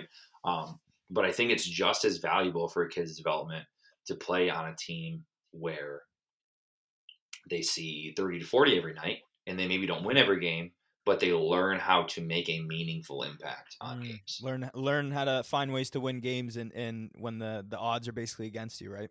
Hundred percent. So that way, if you are on a stack team, you do go to a stack team one day, and you're like, man, okay, like I only got to make two two on one saves a game. This is great. I'm used to seeing eight, you know, like or I'm used to seeing Yeah. it. You know, I only got to make a, a handful of saves on the PK, and like you learn how to be a winner, right? And not just Mhm. like not in a strictly wins and losses standpoint, but you learn how to to to be a difference maker is maybe a better way of saying it than a winner. I think Mm. to be an elite goal, you have to be a difference maker. You have to be Mhm. that kid that you can make 15 or you can make 50 or you can do anything in between. It doesn't matter. It doesn't matter to me if I'm going to stand here for 20 minutes and get cold and give up a breakaway. I can be the guy that shuts it down and makes that save. Or you can be the guy who's getting shelled, be the kid that's getting shelled every night and be the reason why people are like, oh man, this kid is so good. Like your Mm, team would be getting buried without you. And then most Mhm. nights it's going to be somewhere in between, right? Yeah, yeah, no, for sure. No, I, uh, uh, my- my dad did that for me kind of growing up. I, I was, you know, I, I think that uh, I, I'm grateful for him kind of having made some good decisions about like, you know, some uh, the the teams in our region, right? Like the Toronto Marlies, stuff like that. You know, he's like, no, I, I don't want my son to go there because he's just going to rot there, right? Um, and obviously, there have been some great goalies that, and great players that come out of that organization, but from a development standpoint, it just didn't make sense. And then growing up, I was just very grateful, right? Because you do you you see a lot of rubber. Um, you learn to not rely on other people, right? You learn to really focus on yourself, do your job to your best ability, and you learn to, um, you know, when the odds are stacked against you, it really you learn how to reduce that margin of error when you have a big load, like you said, right? Um, and if you can kind of train yourself, get those reps, learn how to be a starter, learn how to find ways to win games when the odds are stacked against you, man, that's what coaches want to see. Coaches, we going back to that idea that we talked about, compete, right? Um, is that compete level, man? Just finding ways to win games. Like, it, you know, the the thing that coaches don't want to see is like if, if you go to a game and you know is is the kid losing seven nothing and his body language sucks and he's giving up, or is he losing seven nothing and he's giving it everything he's got still until the buzzer goes right? And I think there's a dramatic difference, and kind of you're alluding to that um, with what you're saying, right? yeah, I mean, you look at a kid like like Paxton Geisel comes to mind. Shout out to Geis, trains with uh, Christian Fry uh, in the summertime down C squared Nice. goaltending. Him and, and Chris Johansson. Um, and he's in uh, St. Cloud in the Null, and they're a super young team. And he's in 04 playing in North American League. Um, I met Paxton a few years ago, and so it's kind of when we have this mutual connection through Christian. Christian's a buddy of mine now, and um, and he, I mean, he was getting buried his first couple games, and it's not because he's not a good goalie. Like he's he's a stud. He's elite in every sense Yeah. of the word. Um, but he has elite mentality, and he handled it. He's a young team. He was getting you know support in terms of starts from the coaching staff, even when he wasn't having success. I think his breakout performance was a 40 some or 50 some save shutout over Aberdeen. And it was Aberdeen's Wow. first loss of the year. And he was the Wow. story of the week in the Null. It was like, oh my God. It, did you see? I mean, I watch a lot of Null games just because I have a couple guys in the Null. Delamarter's got guys in the Null, right? So, like, we just, you start to pay attention to the league, just having guys Yeah. playing in there. And everybody was talking about, dude, did you see this game that guys had? Man, he just went off. And he's been good ever since, right? But it's just having that mentality of, like you just said, body language. I never saw him pout. I never saw him mope. I never saw him cry or whine. You never heard a story about him tweaking in the locker room. It was always he's figuring it Mm. out. He's going to figure it Yeah. out. He's going to get through it, right?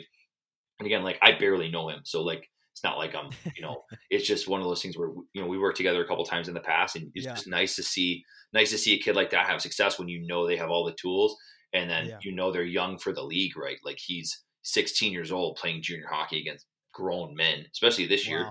You know, junior And he, and he almost shut out the first place team. Yeah, that was like what his Wow, I didn't- breakout performance. Oh yeah, God. Pitch just shut. He was Aberdeen's first loss of the year, probably a couple months ago, and that was like it ties right into what you're saying. Where like you know he showed up to the rink that day, and it wasn't like he probably did anything different. If I'm guessing, I'm assuming that he No, went not. about his business like he always did, and then he had his stuff that day. It's like a pitcher or a quarterback. You got to have the shortest memory, right? Like you can Mhm. be elite and you can suck in back-to-back consecutive performances doing the exact same thing sometimes and they do not Yeah. correlate you have to be able to just short-term memory you know get rid of Mm-hmm. it um and i think like that that really when when a kid is able to do that that really speaks to me you know as Yeah. a coach like man they're able to just okay whatever throw it away what was uh i think it was the Binnington stat right like when they won the cup a couple years ago he Oh, was like every time he got yanked, he'd disgusting come back after he got yanked. 95. A hundred percent.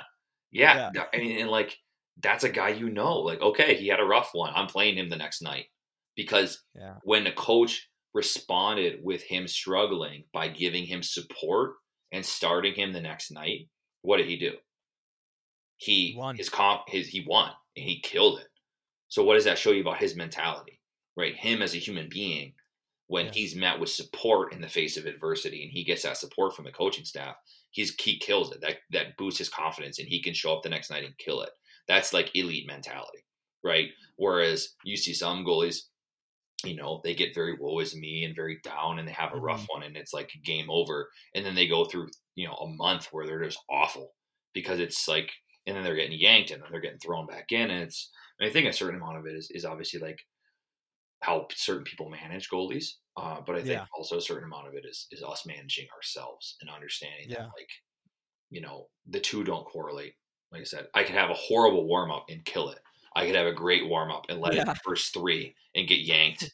Especially if you were me, I'd have a great warm up and then I was on the bench after the first, you know, after the first period, watching the rest of the game from uh, from the bench running the door. So like, I think it's it's so important to understand that the mental aspect. People, you can call it whatever you want, mental toughness or, or whatever. Yeah. Uh, but just recognizing that you know some days you show up, you don't have your stuff, but that's okay if you're willing to work and compete through that. More often than not, when you do show up, you are going to have it. You know. Mm, yeah. No, I love that, man. Love that. And obviously, we talked about, uh, you know, minor hockey, junior, even a bit of college and, and some pro. Um, but we have a bit of a new hot take rapid fire segment that I like to do with my guests. And I'm going to rattle off a, a bunch of rapid fire questions and you pick either or out of the two. And then if you feel like something else, you can, uh, you can kind of mention it. And then after the rapid fire, we'll pick a few things that kind of strike your fancy. Sound good? Yeah. All right, buddy. Let's do it. First one is wider neutral stance, talking about foot position. Neutral. Uh, hands projected forward off your body or to the side. Forward. Uh, straight or curved T pushes. Curved. Build that momentum, Matt Oh. Smith. There you go. Shout out Matt Smith. uh, upright or, or, or super crouch back position in your stance. Ooh, upright. Uh, on dead angles on the goal line, uh, butterfly overlap like uh, like Rask where he, he, he tucks his boot inside or RVH. Mm, mm, uh, overlap. how about when you uh, how about when you go into RVH? Do you go shoulder overlap outside post or shoulder lined up alongside it? Shoulder lined up. Nice. Uh, uh, should you challenge or stay deep on point shots with traffic? Yes or no? You gotta confront the traffic. Get your toes at the top of the crease. Should you look under or over through screens? Wherever you can find a sight line. Wherever. Top hand over under when goalies play the puck. Over. All right, man. So let, us hear a few there. Obviously, I, I you know, you, I, I love the, the the the straight and curved. T- Did you see that video I posted on uh, Instagram? I don't know if I did.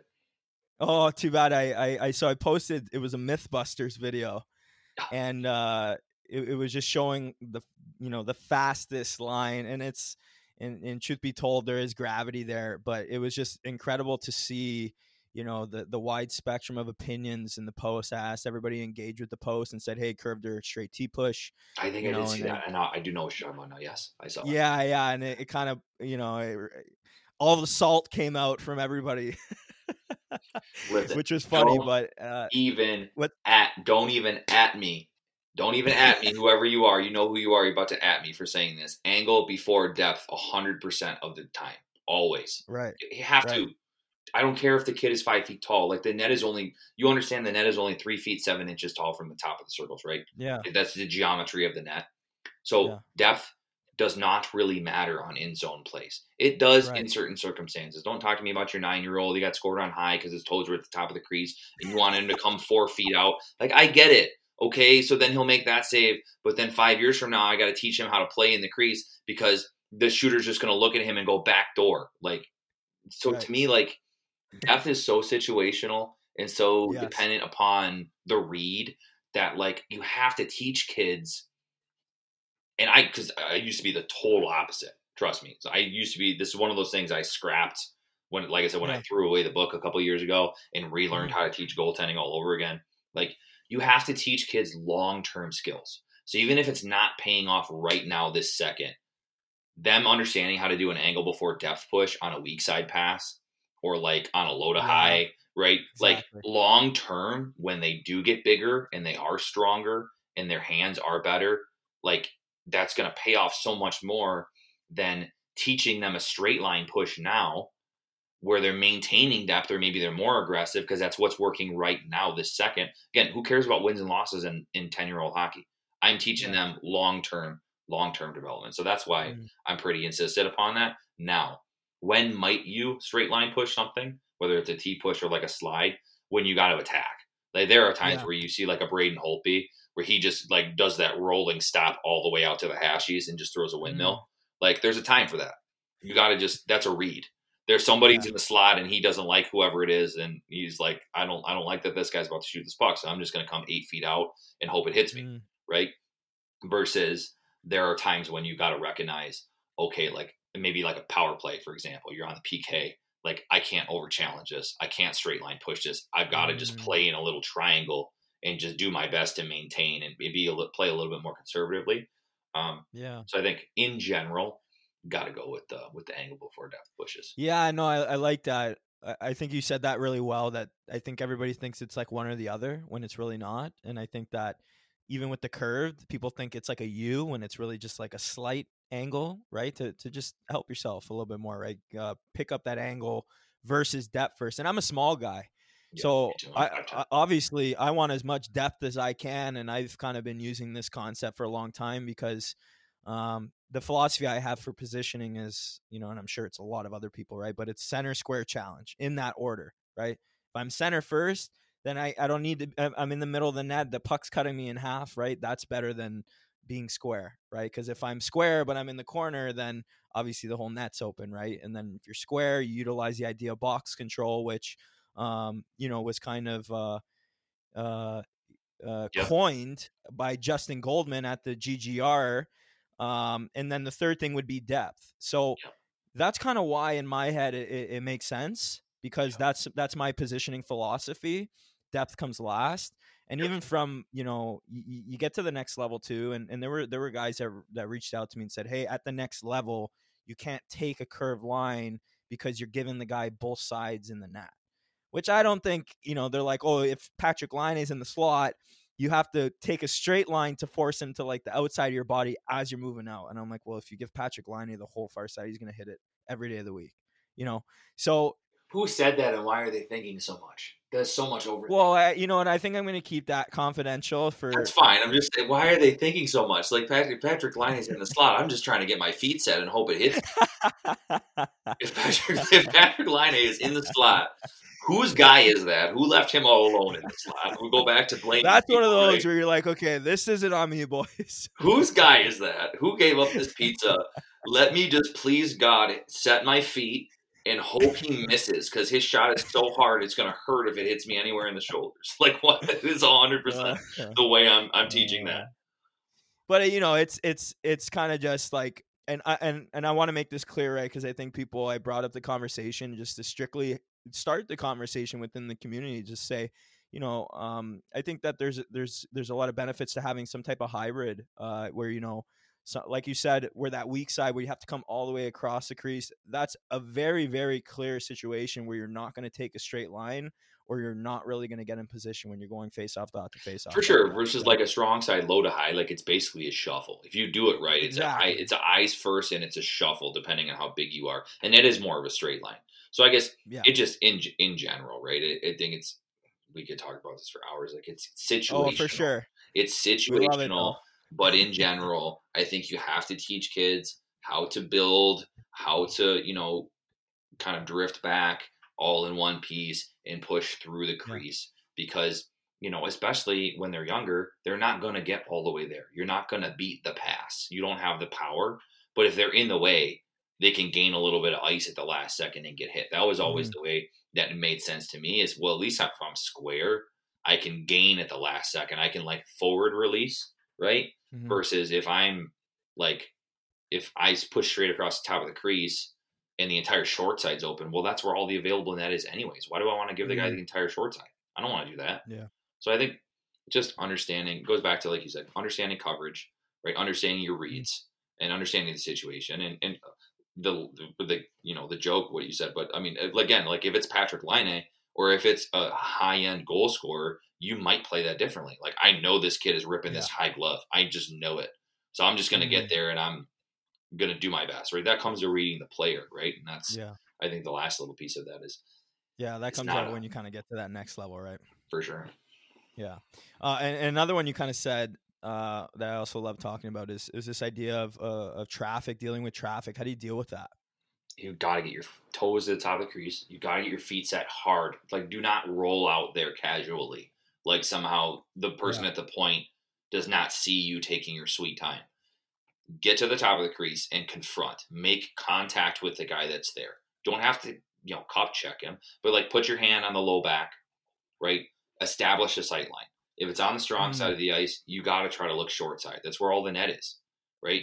D are gonna they're gonna get what to maybe the the dot lane before they get confronted.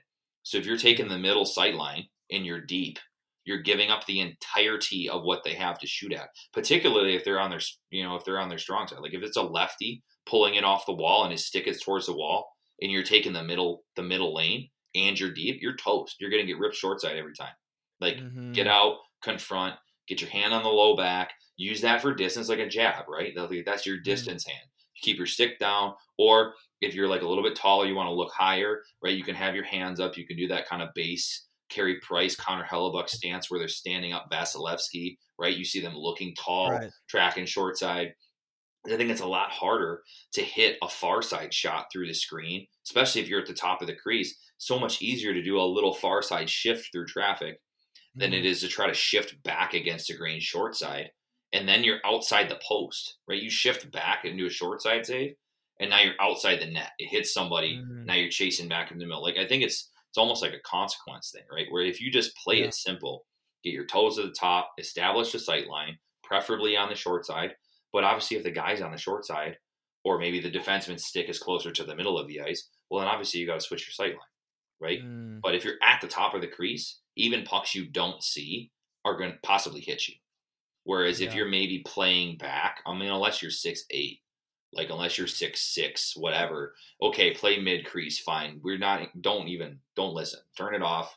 I'm not talking about you, right? Like, but for the rest of us who are, you know, vertically challenged or vertically gifted, yeah, or we're just, or we're just normal. Maybe their average height six two, six three. I think you still yeah. got to get your toes somewhere near the top of the crease, so you're yeah. closer to the traffic because better things happen when you're closer to the traffic. If you're mm. too far back off the traffic and it gets blocked, now you can't see. You got to recover. You got to probably gain depth while you're recovering. And at that point, the puck might already be moving laterally again, and now you're chasing the game around, right? Mm-hmm. So for me, that's I'm mm-hmm. pretty stringent on. That's one of those things where we talked about earlier. Like I'm kind of I'm getting soft again. I'm going back to being like, oh hey, what works for you? This is one of those yeah. things where a kid does it in practice. I'm like, no, you do it this way, please Yeah. just do it this way. please just listen. Well, that you know what, and and I and I'll feed into that. That that's just you know th- th- you need that at the next level. Like, Yeah. you know, I, you know, talking about how I was a small guy. That was a, that was a big thing for for just me was learning how to deal with traffic, learning how to deal with tips, screens. Because it doesn't matter if you're smaller or bigger. Like they expect you to stop those shots. So I had to kind of develop the system, which was. Um, probably a little more aggressive than most people, right? You say get toes top of the crease. I actually like to go a little bit further Yeah. and then and then I really like to work on my depth speed. So if I'm like if I'm gonna be out out there, you know, right up against like maybe the tip guy or whatever. Um, and the reason I like to do that is because, like you said, one it it helps you kind of see around players, right? Like imagine a player is right up against you, how easy to see around him versus sure. like if he's at the uh, the face off dot, right? Um, and then the same thing if if any tips or anything happen, if you're playing deep, like there's no way that you're gonna you know you, you might you might get lucky making a few like nice ones you know you're like wow i got i just got the tip of my knob on that or something. But oftentimes it's you know the, the puck's just going way too fast you're not really gonna be able to rea- react to it right? Um so that's kind of my system and and, and you know talking about that short side uh, that at, at you know when you get to junior when you get to college when you get to pro a lot of D are looking for that, right? They're looking for you to to give to to come off that short side a little bit early. And actually, we we chatted about. It reminds me of that that diagram I posted about kind of coming off the half wall there, and it, it's almost like the same concept when the D's walk in the blue line a bit, right? It is. It is essentially the same concept for me. It's it's zones, right? Like if, particularly if a D has their stick toward the boards, right? Like they're pulling it off the wall, and they're not going to get all the way to the middle unless maybe you're on the PK. Like in most Right. defensive schemes, you start Right. talking about tactics, you're going to get to the neutral zone face-off dot before they have some kind of pressure forcing them up into the neutral zone or trying to force them back down the wall because Yeah, right. everybody knows you don't give up shots from the middle of the ice, right? The house, the Yeah. home plate, whatever you call it. So Mm. I think as a goalie, if you understand that and you just have the patience and the wherewithal to stand there and wait a little longer than you might want to, that D is going to do something with that puck. They're either going to Mm. stop and go away from the traffic back toward the wall. They're either going to roll to the middle and hit the the winger who's rolling up the wall, who's now taking their lane. Right, power typical power play flank. Everybody does it. Edmonton does Yeah. it. McDavid scored a disgusting goal uh, in the playoff uh, bubble, right, where he came Yeah, outside yeah. the zone and then got it on the flank and just absolutely ripped it bar on somebody. And I'm pretty sure they were looking the wrong way through the screen. They were looking to the inside, and he went short side high. Like Yeah, to me, there's so many plays that are built off of just understanding like there's a funnel zone in between the dot and where the neutral zone dot is, mm, where 90% of the, your shots are going to come from on both sides. Hopefully, Right. 80, 80 to 90% of your shots are coming from there. Those couple angles, those two angles, whatever they are. And then hopefully your team is not giving up a ton of stuff from home plate. So if you understand how to play that and you understand that funnel zone, you're going to make a ton of saves because you understand that Yeah. most plays are generated. Most offensive schemes are centered around creating plays in the soft area. And this is all stuff like I didn't learn this as a Mm. goalie coach. I learned this from watching Brian Ralston teach. Like I'm sitting Wow. there watching him and Kenny, right? Him and Kenny Ryan. Yeah, Kenny Ryan's our skilled Yeah. guy at Ralston Hockey Academy. Uh, second round draft pick, no big deal. Played with Jack Campbell, Cam Fowler, won an M Cup, like pumping his tires Nice. a little bit. What's up, Kenny? um, but like part of me as a goalie coach, my development as a goalie coach was was watching these guys teach scoring. And it's Mm, all about trying to create plays into that soft area, the spot between mm, the inside hash mark and the slot where everyone knows you want to get to, and the dot on whatever side, whether that's strong side or weak side, right? And when you look at a guy like Matthews, that's where he scores almost all his goals. He'll get open Yeah. late, Marner, right? They get open in that soft area, and he's got that patented pull shot, right? He'll come in down his uh, strong side, right? And then he catches that puck, and he's got that disgusting pull where he pulls his hands in, and like Yeah. he could go far side, he could go short side, and all it is is on his stick for a second. Arthur Kaliyev scored that goal. Um, sorry, over Canada in the World Juniors. Um, I believe it was over Canada. Um, to in like the late seconds, or you know, like Yeah. uh, later in the period to kind of win it. Yeah. And um, where was he? He he got a soft area Soft play off the wall, and it was on his stick, off his stick, and it was like the one mistake. Because I think that was the Canada game, right? It was Devon Levi. It was like the one Yeah. mistake he made all tournament made- Yeah. if you're listening to me, don't think I'm criticizing you. I love you. You're awesome. Like I'm not I'm not that guy. It was like the one mistake where he just barely pulled off that short side, and Kaliyev as a lefty just absolutely roofed this thing bar. Yeah. But it was there, right? Because it was just it's the body's natural tendency. Oh my God, the puck moved left or right. I got to move left or right. Anybody Mm-hmm. makes that mistake. Anybody can make that mistake any night. So I'm not. I don't want to come across like I'm putting that on him. It's just to me, it's all the same. It's almost all the same angle. It's not the same exact Yeah. angle. You start talking about traffic and you start talking about soft area plays, start talking about zone entries. So many of these shots are taken from similar areas because of the way defensive schemes are planned. We, we don't want to give Mhm. up shots from the middle of the ice. So as a goalie, you've got to learn that and adapt that into your tactics, right? And I think Yeah. part of being a goalie is studying the game, understanding like, you know, like, hey, I know guys are going to try to get open here. And so when that Mhm. happens, I got to be here, top of my crease, whether that's through traffic, you know, practicing looking on the short side, practicing looking high. When do I switch my Mhm. sight line? Do all that stuff, man. It's I, I could talk about it for hours. I, I think that's the difference between uh, next level goalies is is those types of details. Yeah, uh, in those soft areas, you know, those are where all the goals are scored, right? So I, I you know, we talk about the Patrick Laine, eh, you know, the the the the Laine in the slot, right? And we're like, ah, like we joke about it, but realistically, like it's your, it's it's just as much your job to stop those high percentage areas as it is those those lower percentage areas. And I think that a lot of young goalies out there need to take a little more pride in that. And when guys are in that house area, you know, reducing your margin of error and in in those high percentage areas that's really what's going to help you get to that next level, right? Yeah, you have to have to really understand those plays are coming and and take pride in those plays when they come in practice. Like we talked about a lot earlier, not just being like, "Oh, that's never going don't to shy happen." away. No, it is going to happen, and you have to be willing to eat a one timer in the soft area in practice because in a game that guy is hunting for the bar, just like the guy in Yes. practice is. Right? He's shooting a score in practice. He's going to be shooting a score in the game. You got to deal with it. It's just part of being a goalie. So Yeah, yeah. Well, finally, you know, um, uh, I was just wondering if you could share maybe two two hacks with us, two goalie hacks that you know you implement with your goaltenders that's helped them, you know, just time and time again stay ahead of the competition, find success. Man, it's so tough. Just two things, eh? Well, I think uh, probably we'll go with keep it simple. Um, you know, I, I think it's so easy. We talked about a ton of stuff today, right? And I think it's Yeah. really easy um, to overcomplicate the game. It's easy to overthink and and just micromanage yourself. And I think when you keep it simple, uh, and I think this could tie into the next thing and play to your identity. Like you got to really know who you are, know what Mm. your strengths are, know what your weaknesses are, and play to your strengths and understand what makes you good understand what what you believe makes you good and Mm. and when you're having success you rely on those things you fall back on those things and when you're not having success you rely on those things and fall back on those things it, it never changes you have to believe that your consistent approach you know uh, playing to your identity and keeping things simple really believing in yourself. And you know these are your finding your keys to success whatever those couple things are like we talked about earlier with with different guys what their keys to success are. Um, really Mhm. believing and trusting in those things that if you do those things well more often than not, you're going to have a good night. And even on your bad nights you're probably still Mhm. doing those things well. It just didn't go your way.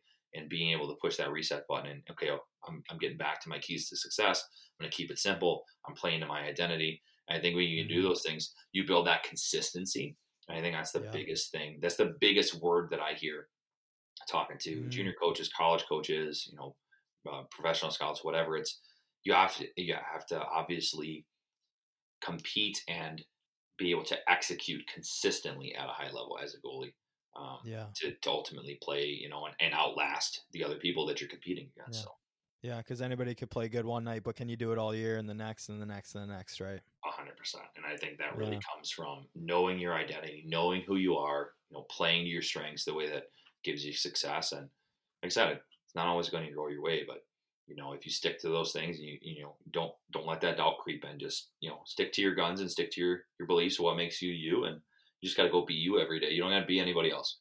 You know, you don't have to be anybody else. You just got to be yourself, Mhm. and and that that's plenty good enough, right? So.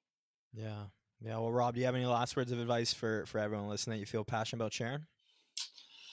Um, honestly, man, it's probably not hockey related, but I mean, just having gone through some pretty major league health stuff the last, you know, year myself, um, in this era that we're all in, where we're all using social media and, uh, you know, communicating so much with people that maybe we don't know. Just be kind to people, be cool to people. Like it, it's so easy to go online and rip somebody down, you know, tear somebody down and say something sure. stupid or whatever because you're having a bad day and it makes you feel good. But like, mm. don't be that person. Be that person that lifts somebody up. You know, be that person that that puts makes a makes a positive comment on somebody's post. Be that person that sends a positive message to somebody that you don't know. You know, be that person who's willing to to reach out and say, "Hey, man, like I I don't know, we don't know each other, but I really look up to you. I really like your stuff. You know, I really like what you do." Because I'll tell you, like, there are a lot of days where you know, even me as a coach, like, it, it's hard, man. It's a hard business that we're in. Yeah, and for sure. I, it's it's challenging, right? And I think whether you're dealing with another coach or you're dealing with a player, I think nobody hears enough that they're valued and that they're appreciated. Like I don't yeah. care who you are, like that just makes your day better. So just be that person that makes somebody's day better. You know, one of my friends told me that in high school. Be that person that holds the door open for somebody you don't know or smiles at mm-hmm. somebody, mm-hmm. you know, and you know, uh, helps the helps the lady to her car, picks up somebody's groceries that they dropped. Like just be that good human being and put that positivity yeah. in the world. And I think that to me is, has been something I've been trying to do more and more. Just um, not from not only from a coaching perspective, but just from a life perspective. Uh, yeah. Uh, reminding myself, you know, how fortunate we really are, um, and how precious life is, and how fortunate we all are. You know, probably listening to this to play a kids game at a high level. Yeah, um, and have the opportunity to play a kids game and, and, really love it. You know, and some of us make a living playing a kids game or coaching a kids game. Like just take that step back and, and be that person that picks somebody mm-hmm. else up because especially right now we're we're all going through something. Like yeah. we're all going you you have no idea what what people are going through on the inside and and sometimes you're that person who drops that, you know, comment or drops that like or it puts that positivity into the world from yeah. what from what I found you get it back tenfold. You know, you do something yeah. nice for somebody because not because you're expecting something back, because you actually like just want to be a good person.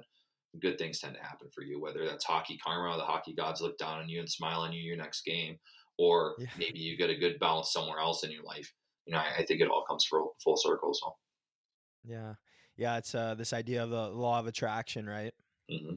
Yep, exactly. Have you heard that before? Yes, yeah, yeah, yeah. Love that, man. I'm I'm a, yeah. obviously a big fan of it. Not getting too existential, but you For know sure. the the the hockey gods and everybody the world seems to just reward the people that just just uh, you know put positive energy out there, pick other people up around them. It just I don't know. It just is what it is. So uh, you know, but Rob, thank you, man. Thank you so much, obviously, for coming on the show. Um, privilege, pr- privilege to chat. And uh, you know, like I said, heard so many good things from from Justin and Jack. I knew I had to get you on, and uh, definitely didn't disappoint today, man. Amazing conversation. It was really awesome connecting and, and meeting you, man, having you on. So, um, can can you just let people know where they can touch with you online? Yeah, I'm at Coach Liddell on Instagram, um, at Coach Liddell on Twitter. Um, you can find uh, link to the website, uh, mycreasegoaltending.com, um, through my Instagram profile. I'm on Instagram most of the time. That's where I post most of my videos and stuff. So you shoot me a DM there or uh, try to email me through there. It's totally cool. And uh, yeah, I'm, I'm, happy to, you know, connect with anybody that, that wants to reach out and no matter what it's for. So it's definitely, it's an honor right. and privilege to do this for a living. And, and yeah, thanks, thanks so much for having me. No, my pleasure, man. And so go check out Rob Liddell with My Crease and uh, the Detroit Little Caesars. Uh, all, the, all the links will be available in the show notes for everybody wants to connect with him. But he's made uh, obviously enormous contributions to to the goalie community and his and his students alike. And um, him and his students have just experienced tons of success over his years coaching. So maybe, uh, you know, maybe we'll have you back on the show, man, if that's something that interests you. Yeah, it'll be super cool anytime. All right. Well, I'm grateful for you coming on, buddy. Good luck with everything as we uh, roll into the spring. You take care, stay safe, and we'll chat soon, man. Yeah, I too appreciate you.